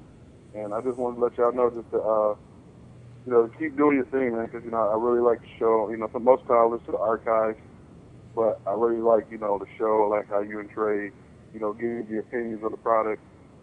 Uh, you know, you don't just really just run down the show like in a re- regular format. You guys give your opinion, you know, and I really like how you guys have, you know, your opinion and things of that nature, not just a boring show. And I want to give you guys props on the Austin and uh, Shawn Michael interviews. I thought those was awesome, you know. Thanks. I mean, I wish you, I wish you guys could get more like you know WWE guys, but I know they're under contract, so you know they're not gonna be talking about it. It's tough to it's tough to get the WWE folks because what they do is they're on the road with like their their house shows, and let's say they're in El Paso, Texas, to them tomorrow. Well, whatever popular radio station they have in El Paso, be it country or rock or whatever, WWE does its homework before they get there. They have a, they have a group of people that this is their job. And what those people do is they go on the internet and there's websites that will tell you, okay, uh, Q102, the rock station, is the most listened to station in El Paso. And I'm making this up. There's probably not a Q102, but I'm making it up for story's sake. Okay, so the people go, Q102 is the, the most listened to morning show in El Paso, Texas. Okay, well, give them The Miz. And so The Miz will call in to their morning show and give them, you know, 30 minutes worth of shit as they play music in between. But they'll record a 30 minute interview with The Miz to promote that house show in their town. And then they'll say, okay, what's the second largest show? Okay, we'll give them Mark Henry or whatever, you know, and it goes down the list. That's how they do their radio interviews. You can also get on what they call a pay per view tour. And what that does, and I've been on it twice with my radio station, and I usually interviewed for Wrestling News Live. But uh, they have one person like Jim Ross who is going to promote that pay per view, and he'll start doing interviews at 7:15 a.m. all the way till noon, 15 to 20 minutes at a time. And if you get in on the list, you're on the list. If you don't, you don't. And that's the only way you can get those guys. There's another way if you're lucky and you get in good with the WWE and they give you a tour pass and you get to go backstage for a meet and greet, you might be able to get one of those guys like I had Carlito and Jeff Hardy at the last one I went to. And uh, neither one of them wanted to be on the air. But you might get somebody like Ted DiBiase who says, "Yeah, I'll talk for about 10, 15 minutes," and you can get them that way. But other than that, that's about it. And that's that's Yeah, they won't they don't do internet radio. I, yeah, I just wish I wish they would take the WWE. uh, It would take advantage of the internet radio. I mean, I think I don't know if this man thinks the internet, radio is a joke or it's beneath beneath him, but I think they underestimate the power of internet radio on different shows. I think they may see a couple shows and saying, and, and may think, okay, this is not professional work, so we're not gonna. Well, I'll tell you, there. I'll tell you, I'll tell you, you from from dealing with TNA back in the day when TNA had, and they still do have somebody in place that schedules radio interviews. But in dealing with them, I learned about the WWE. The reason why the WWE doesn't do internet radio is because any two kids with a headset and a computer can do a show. Yeah. And they ran into a deal where they were back in the day you could you could call and get interviews. But then so many of their superstars were getting on shows with the kids where they were going, Hey, you you remember that match you had with uh, Jake the Snake? That was awesome and that was all they asked. The Chris Farley So- show. Yeah. So they decided no more of that shit. If it's not a legit show, they're not going to put their talent on there, which is stupid Well, I- I would because I more think- people will hear that. More people will hear an internet interview than El Paso will hear on Q102. Exactly, yeah. And I think you know, like with you guys, you know, I mean, just you know, from the short time to watch you, uh, listen to you guys, you guys, you know, have interviewed some of the, you know, top guys in the business. You know, you interviewed like I, I remember, I want to say Fourth of July around that time uh, last year. You guys did Rowdy Piper, if I'm not mistaken. Yeah. And you did guys like that. You did Austin. You did like the number one guy that brought me back to wrestling, Steve Austin. And I was like, wow, these guys got top notch guys. You know, I, I thought it was just some way you guys would be like, look, we interviewed some, like, you know, top guys in this business. You know. Well, I'm working on that, and it's it's it's funny you bring that up because I'm I'm in the process of trying to put together a demo of all the people we've had to try to solicit more WWE and TNA interviews. So we'll see how it goes. Okay, well, that's all I had. Really, I just wanted to say, you guys uh, keep up the good work. I love the show. Um, I like most of y'all. I listen to most of all the shows in there, and I just I like the format you guys have. You guys are just you know, it's not scripted, boring kind of stuff. It's like you know, sometimes you guys may do like a rant, or you might do you know. I just like the, the unpredictability of the show. Well, it, it's definitely unpredictable. I mean, who thought that Yeah. uh, Snap, I mean, Crackle, the and first time I heard would... it, the first time I heard it, it what hooked me was uh, I think when you, JJ, I think you call yourself JJ Sexy. Yeah. Uh, you were doing you were doing like a rant. I mean, I mean, you were going off on somebody. I was like, what is? I was like, what is this? I didn't know what this was. I was like, man, I got to keep listening to this. You? Yeah, some, sometimes I lose it. But, you know, who would have thought that the uh, the whole catchphrase for tonight would be Snap, Crackle, and Cock? I don't know. It's just... at the end of the day, at the end of the day, when the dust settles and the smoke clears, the one thing you'll have in your mind is cock. yeah, uh, no, I don't want that. But uh, you guys have a good, good night. Keep going, and uh, uh, my condolences, uh, JJ. You know, just keep your head up, man. You guys have a good night. Thanks, man. We appreciate Yeah. it. All right. I like to hear from people that we've never spoken to before. That's awesome. I, I love that. Yeah. Uh, let's go back to the phone lines. Welcome to Wrestling News Live. Who's this? Hey guys, it's Filio. Filio, long time, man. How- How you doing? Uh, now it's been a while. Uh, um, you have to forgive me. It's my first time actually ever using Skype for anything. and I got it specifically to talk to the show. Um, gotta say that guy uh, Cahill got me a little riled up because I don't like people talking shit on my WNL. um, but I'm glad that situation's addressed and over with. I mean, look, I've been a listener since 2003, mostly a faithful archive listener. And uh, I think there's a lot of people in this chat room who have, have similar stories to me, where we've been listening for a long time, you know, some longer than others. But uh, all I'm going to say is this: you know, I'm kind of excited to see this move to Tuesday nights, especially going a little earlier, because now instead of the show going on as I'm driving home, I can listen to the show at work instead of being productive. There you go. All right. All right. We're, we're helping you not work at work. That's awesome. We should change the slogan since for the fans, by the fans is in question. We should change the slogan to Wrestling News Live, getting bitches fired since 2012. So that's what I love about my job. I'm night shift and I'm the guy in charge. So just as long as I kind of keep an eye, one eye on things and the other eye on the chat room, we're good. That's me. I, when I go to work, I'm the man in charge. I am the night manager. So there's only one person above me, and I've known that guy since we were in diapers, and I know he's not going to fire me, so I'm good. Well, there you go.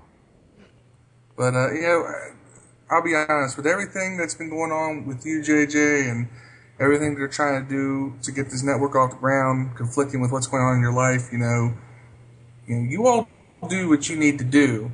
We, the fans, we're here to support you, and you know that. And I appreciate that.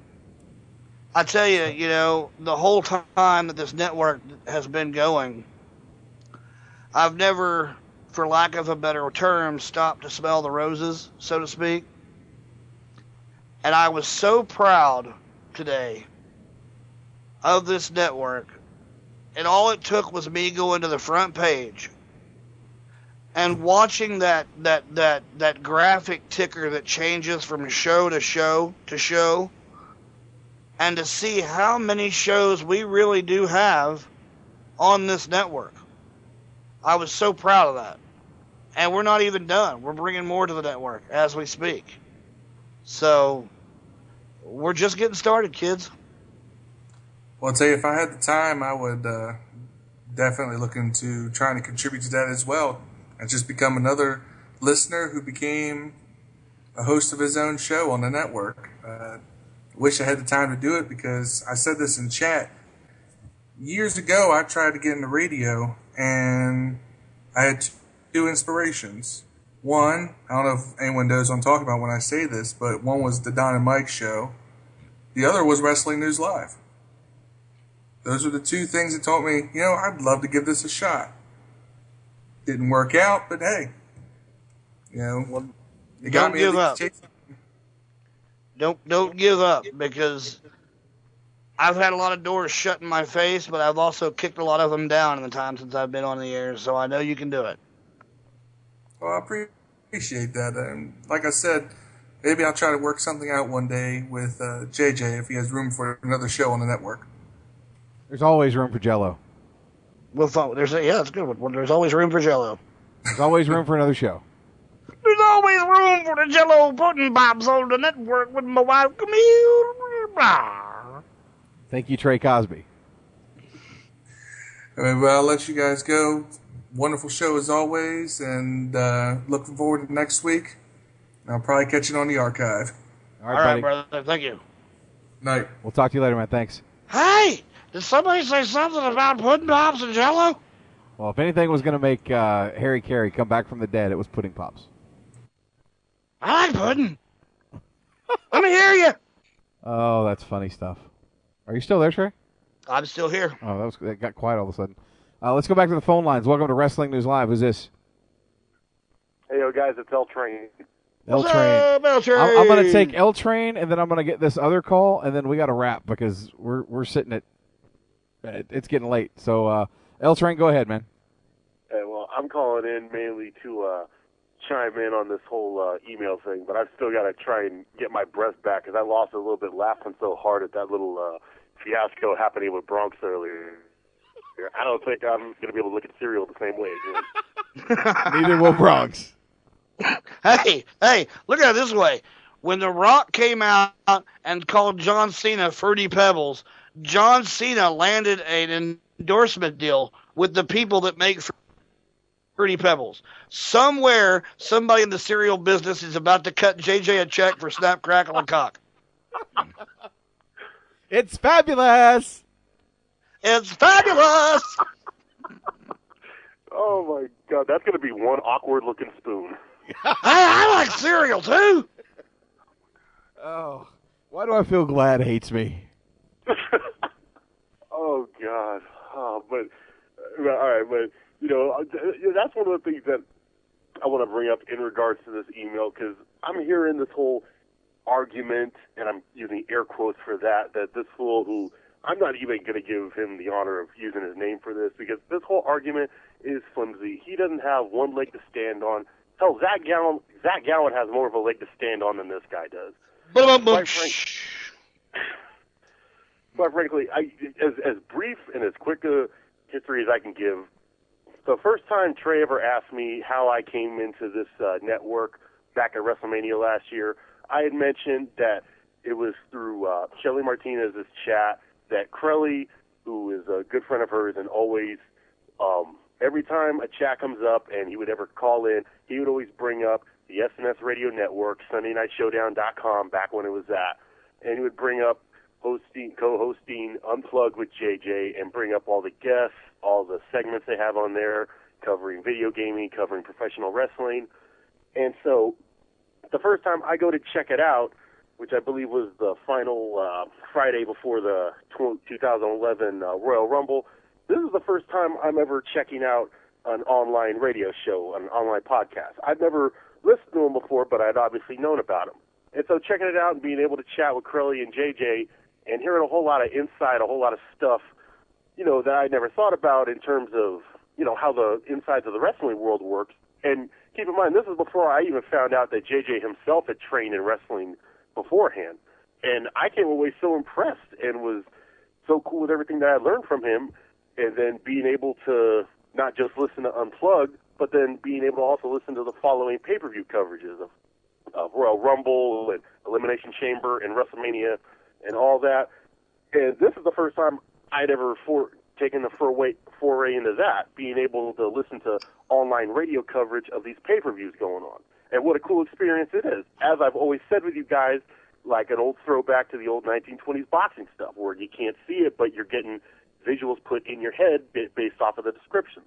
And then listening to Unplugged, branching off into listening to Wrestling News Live with you and JJ Trey, and being exposed not just to your side of uh, all the past wrestling history in your years doing this, but also the amazingly quick timing that your sense of humor allows, and just the just bust out, laugh out loud moments that happen to occur.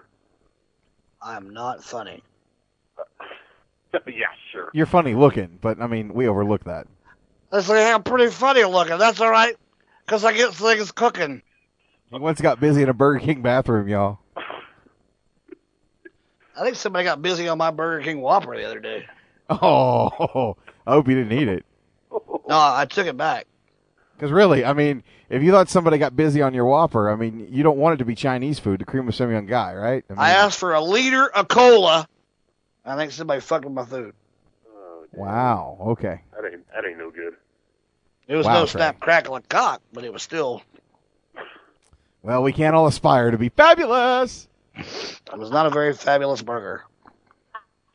Oh, yeah, but but you know, you know, like like just quick little stuff like that. It's just stuff that that sticks with you, and you know, and at the same time, you're entertained by listening to the show, but you're still learning a lot more about wrestling. And I caught that with Wrestling News Live on Unplugged when JJ and Sean and Crowley were on it, and even and even still now with uh, JJ and Charles when they were on the Comcast on the Coscast, and now with the new Unplugged now. And it's not, and it's not just with that. I mean, those were the main shows that I had listened to at the time. And then I branched out even further with the Pro Wrestling Rewind with Andy, and back when he had uh, uh, Mike on there, and now with Bronx, and even some of the podcast shows like uh, Running the Ropes with Crowley and Maverick. And just today, I listened to my first episode of Open Book with Sean and Ashley. So I mean, you think about just how much stuff there is on this network that you have available to listen to, and everything that every every little bit of uh, detail that you're able to get from pretty much every every facet of wrestling you can listen to, even old school stuff with Sean Beckerman on Beyond the Bell. You think about all that, everything that you're able to give to us. I mean, for the fans, by the fans, which, in all honesty, I didn't even know that that was something that you and JSK came up with at one point, Trey. I mean, unfortunately, I wasn't listening back when JSK was with us, but just being able to listen to the two shows that I have heard, the uh, Wasted News Live and Tornado News Live, I could just tell, even back then, that was going to be the start of something big, and we're seeing that now here in 2012 with just what SNS has grown into. Well, I appreciate that. And to be honest with you, to come clean on the whole thing, I came up with the name Wrestling News Live, and JSK pretty much came up with For the Fans, by the Fans. But he did it on accident, so it doesn't really count. He did it. He said it. He didn't realize what he said when he said it, and I took it and ran with it. Was that like one of those? oh, Christmas isn't just celebrated on the planet, but the whole world. Yep, that's it. That was one of those. we were sitting in the we were sitting in the t-shirt shop trying to come up with a saying, and he goes, "Well, it's got to be something, you know. I mean, it's got to be something that that makes sense, you know, because you know it's got to make sense to the fans because we're fans. You know, it's got to be for the fans, by the fans. You know, it's got to be something that they can relate to." And I said, "Well, why don't you just use that? Use what? What you just said? What I say? For the fans, by the fans." That's good. Did you just come up with that? I said, No, dumbass, you just said that. Yeah, fuck it, that'll work. And so that's where the saying come from. It's pretty cool. Best things could be the unexpected ones. But uh, that's pretty much all I wanted to say. I mean, shoot, if there was anything about the network, you know, that I didn't like and I didn't want to listen to, shoot, I would go and find another show to listen to. But I don't want to. Everything that I heard that I enjoy in this network, I still listen to. I've been listening for over a year, and I really have no signs of stopping because I don't want to go anywhere else. I love everything right here, and I love all the content that you guys provide.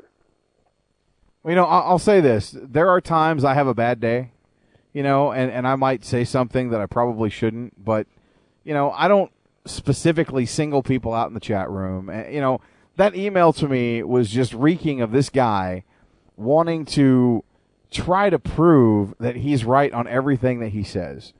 And at the end of the day, he's a troll. I know where he's from. He's been causing problems for a while between this show and another show. And again, his 15 minutes of fame are done. It's it's over. We'll never speak of him again. You know, I, I'm just I, I, I just I, I felt the urge to read that email when it came across my desk today. For someone to actually have the balls to tell me that I don't have the balls to read that email because it would change the way the listener base thinks about us. I've yet to hear anything negative. I'm still waiting. I would, I would, you know what? I'd like one call where, where you just, I fucking hate you guys.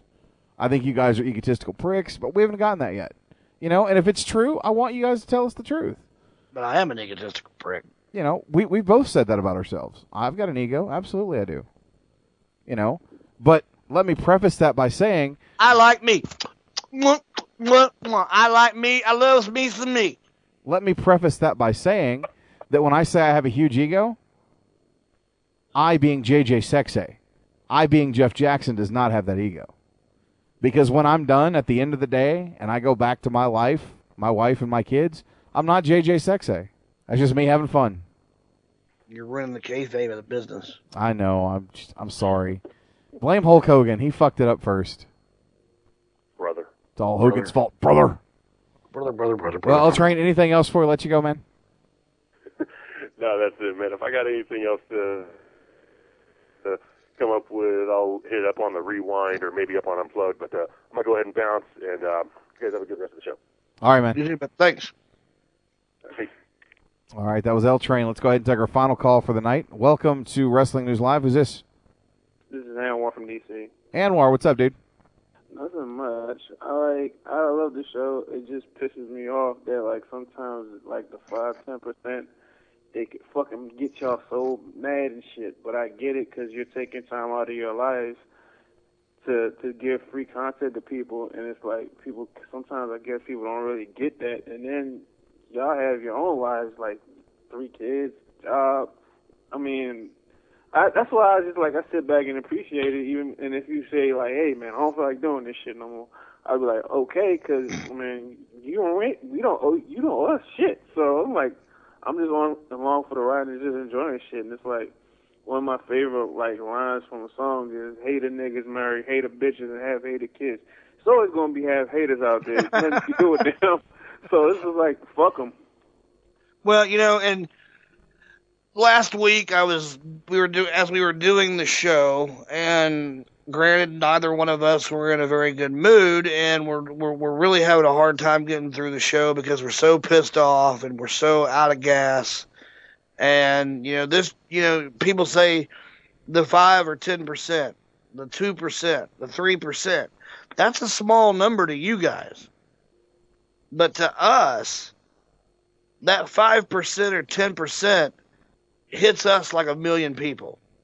It's hard to it's hard to explain why. I'm not going to go into details, but when you do what we do for the reasons we do what we do, and all you want to do at the end of the day is make people laugh and know that they've been brought up to date on all things wrestling and you hope that tomorrow at breakfast they laugh about something you said the night before, or you hope that two or three days from now somebody says something that sparks a memory from something that we said that makes them laugh, you know, or they go home and they say, "You won't believe what I heard Trey and JJ say this week."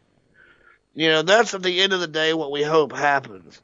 And when you do it for the reasons that we do this, and you're hit in the face by what would be a bug on the windshield to you guys, it's like a slap in the face to us. You know, one of the comments that just oh made me seethe last year was granted we had a lot of things going on. We were supposed to do a, a taboo turkey day last year. Somebody got sick.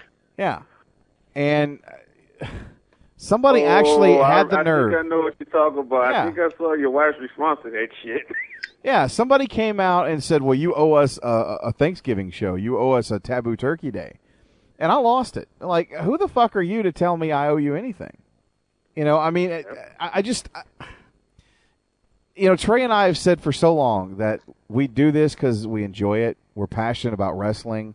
If you notice, this show we do talk wrestling, but we talk other stuff too. I mean, this show is starting to spin off into different directions. I mean, we talk. I mean, the current product is some ass at times. I don't blame you. Exactly. Uh, You know, and so we're passionate about what we do. And, you know, we're not going to appeal to everybody out there. We're not everybody's cup of tea. And if we've rubbed people the wrong way, I understand it. At the end of the day, I- I'll, I'll be the first one to tell you that I'm an asshole. I mean, that's I- I'm not pulling you. I'm not pulling your chain. I'm an asshole. I mean, I, I can be a, a complete and utter dick if you piss me off. You know, but if you're nice and you're cool, I'll, I'll be the coolest motherfucker on the planet. You know, you had me fucking rolling with the fucking joke about mothers. I was down in here laughing like, wow. And I tried to tell my man he missed it. He's like, explain to me. I said, nah, let Lloyd explain that to me. That's awesome. It's just one of those joints you got to hear it to like get that. That shit was funny. Well, you know, I had I had to prove a point, but uh, you know, I, I got to thank Darth Vulgar from that because I, I kind of stole that line from him. But uh, it's all good. Um, I still like the line. I still like the line from that uh, uh, that Christmas movie. I can't. The ref. oh, the ref, yeah, where yeah. he where he says, "Well, I tell you what, Mom, since you're feeling so you know unappreciated, next year for Christmas we'll just buy you a big wooden cross. The next time you feel so unappreciated, you can just climb up there and nail yourself." Oh. I know you used that shit on me before. this this motherfucker Trey, when we were over on that other network, the, the, this this is this is the whole antithesis to why we're not there anymore. We had an See, I'm an asshole to JJ. We had an argument on this very show, on the incarnation of Wrestling News Live over on the WrestleView Radio Network back in 2009. It was the end of 2009. It was the last week of December. And me and Trey got into an argument over who has a bigger impact in professional wrestling, Hulk Hogan in TNA or Bret Hart back in the WWE. I chose Bret Hart. He chose Hulk Hogan. We chose to disagree. I'm in the middle of talking, and Trey just cuts me off and just keeps on going. And it pisses me off because I don't like being cut off. And then I said, Are you going to let me finish? And then Trey goes, Well, the last time I checked, it's my motherfucking show. You know, and so me and him kind of duked it out. We kind of got into I think it. we both got fired. And this carried over to the next night on, on Plugged In, which was the, the show that's now unplugged. Um, and this carried over, and me and Trey kind of went went at it in the fucking chat room, and Trey actually said, "Well, you know, why don't you you know put yourself up on the cross?" You know, and I was just like, "What?" And so I mean that whole thing, because we had an argument on the air, and people bitched about it to the upper uh, upper management over at was, Wrestle. bad for, it was bad for business that I argue with a guest. Yeah. Because of that, we were both let go. And then here we are three years later, kicking everybody's ass on Monday nights. Full circle. Well, I don't know about you, but I'm looking at Caitlin's titties in the chat room. Well, there you go. Whoa. She's got some pretty titties. She's a really What, hot chick link? for a big chick. Oh wow, link. Oh well, let me go and look for that link. Y'all have a nice night. All right, man. Titties! He left us for titties, but I don't blame him. I'd do the same thing. All right, man. Thanks. Caitlin got some nice titties. Some nice titties. All right. On that note, I think it's time to get out of here. I do have a special song of the night. I kind of figured you would. Did you? I do. I w- I wasn't even going to suggest one because I knew you'd have one ready. Oh yeah, I've got one ready. You know, and and if I could preface this before we kick it over to JSK, let's go back to 19. What was it? 80? I think it was 84. 1984. The King of Pop, Michael Jackson. Break out your cardboard and your parachute pants. He said this so poetically in one of his songs, ladies and gentlemen. Doesn't matter who's right or wrong, just beat it. And if you don't like the show and you have a problem with what we've done here, then take those take those lyrics very literal and beat it because we don't want you here. For those of you that enjoy the show and want to be here, thank you. We appreciate you guys. That's why we do it. For the fans, by the fans. At the end of the day, Trey and I are fans. So on that note, we're going to kick it over to JSK. I want everybody to remember all the programming here on the SNS Radio Network. We've kind of rehashed it through multiple calls tonight, but uh, the Pro Wrestling Rewind on Wednesday live, Unplugged on Friday live. Check that out. All the podcasts, the Elite Force podcast, Beyond the Bell, uh, Running the Ropes, the Open Book, uh, you name it, it's on this network. Check it out. Make sure you give all the shows a listen and like them. But on that note, Can I just say before we end that the phone call portion of the night is probably my favorite part of the night. Yep. And I truly enjoyed all the phone calls we took tonight. And in the future, if we have to shorten other segments to make sure we take more phone calls, I would love to do that. But that's going to mean that you guys have to continue to call in. yeah, We shouldn't have to have a burning of the bras rally to uh, get you to call in. We want you to call in every, every week. and you know what? And I want to say this: there's a lot of people that tried It to get doesn't even tonight. have to be about wrestling. Yeah, there's a lot of people that tried to get through tonight that I couldn't get to. Um, So- and, and you know, I want you guys to call in next week. I want to make Yeah. sure that we do get you. And make sure you're posting regularly on the Facebook page. That thing's growing. Tell your friends about it. If you don't have any friends, grab a complete stranger at a grocery store and tell them about it That's right. Make them make them sign up. Because we want you there also. But I definitely want to stress more phone calls, more listener interaction on the phones. That's what is my favorite part of this show. And when that dies, my joy of doing the show dies. So keep those calls coming. We appreciate each and every one of you. Absolutely. And on that note, we want to thank you again for listening. We'll catch you next week for another thrilling episode of Wrestling News Live. Don't forget, this Sunday, we're going to be back for Over the Limit Sunday Night Over Showdown. Over the limit. So check that show out with myself. Uh, I believe Mark the Shark DiCarlo will be here, and I think Rick's going to join us, possibly Boom Boom. I'd like to thank Caitlin's titties. Um, I, I'd like to thank them too. I mean, I I am so divided that I can't tell if I'm a right boob guy or a left boob guy. I'm right down the middle. Well, there you go. But on that note, while we uh, while Trey looks at the titties, Funk is on a roll. Funk is on a roll. I bet it is. On that note, JSK, take us out of here, man, and we'll see you next week for another thrilling edition, or at least entertaining edition, of Wrestling News Live. Good night, folks. Cool. With that being said, thank you very much for listening to the show. Thanks for everybody uh, that participates in the forum boards, and thanks for everybody participating in the chat room. Until next week, peace, 420, kiss my ass. Good night, white people. I'm out.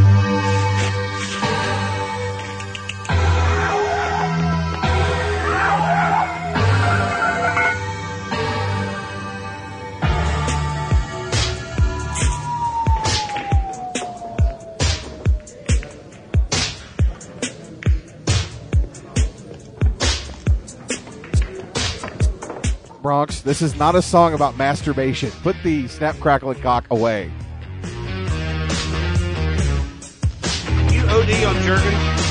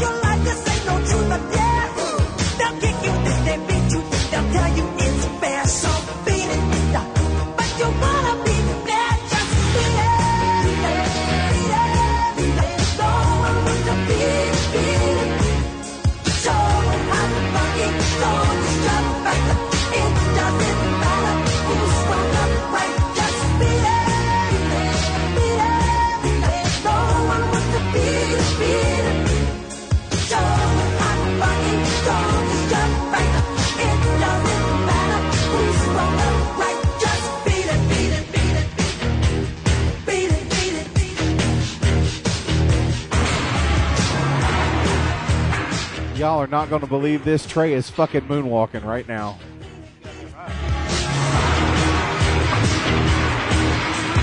Frontwards and backwards. Matt Hardy can do it sideways.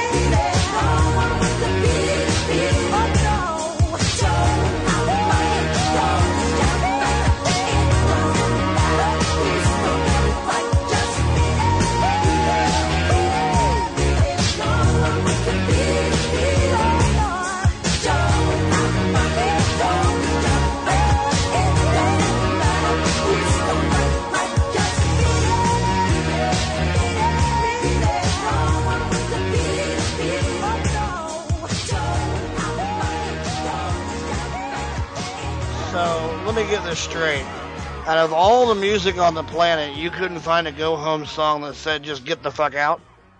Nah, we had to beat it. All right. It's all good. Good night, you crazy motherfuckers. Beat it.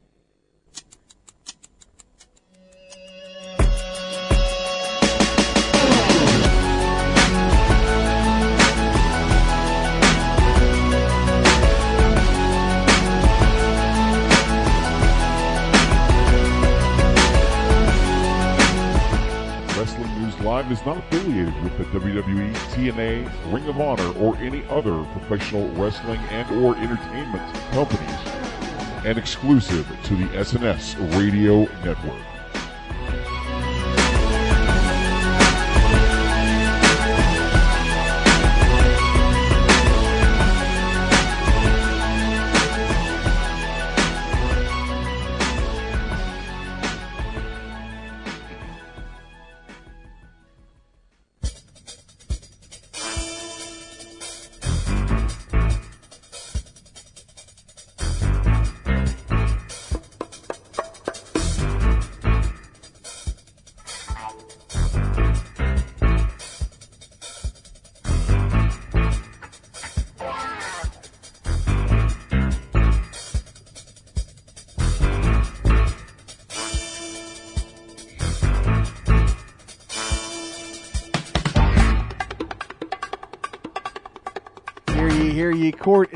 In session. The Honorable Judge J.J. Sexay now presiding. I find the defendant, Jacob Cahill, guilty of crimes, and I sentence him to banishment. And with that said, WNL 514 says, We just owned your ass. Good night, motherfucker. Now, instead of listening to our show and texting and calling and writing funny little emails, you have been sentenced to a lifetime of fucking your fat wife. We apologize.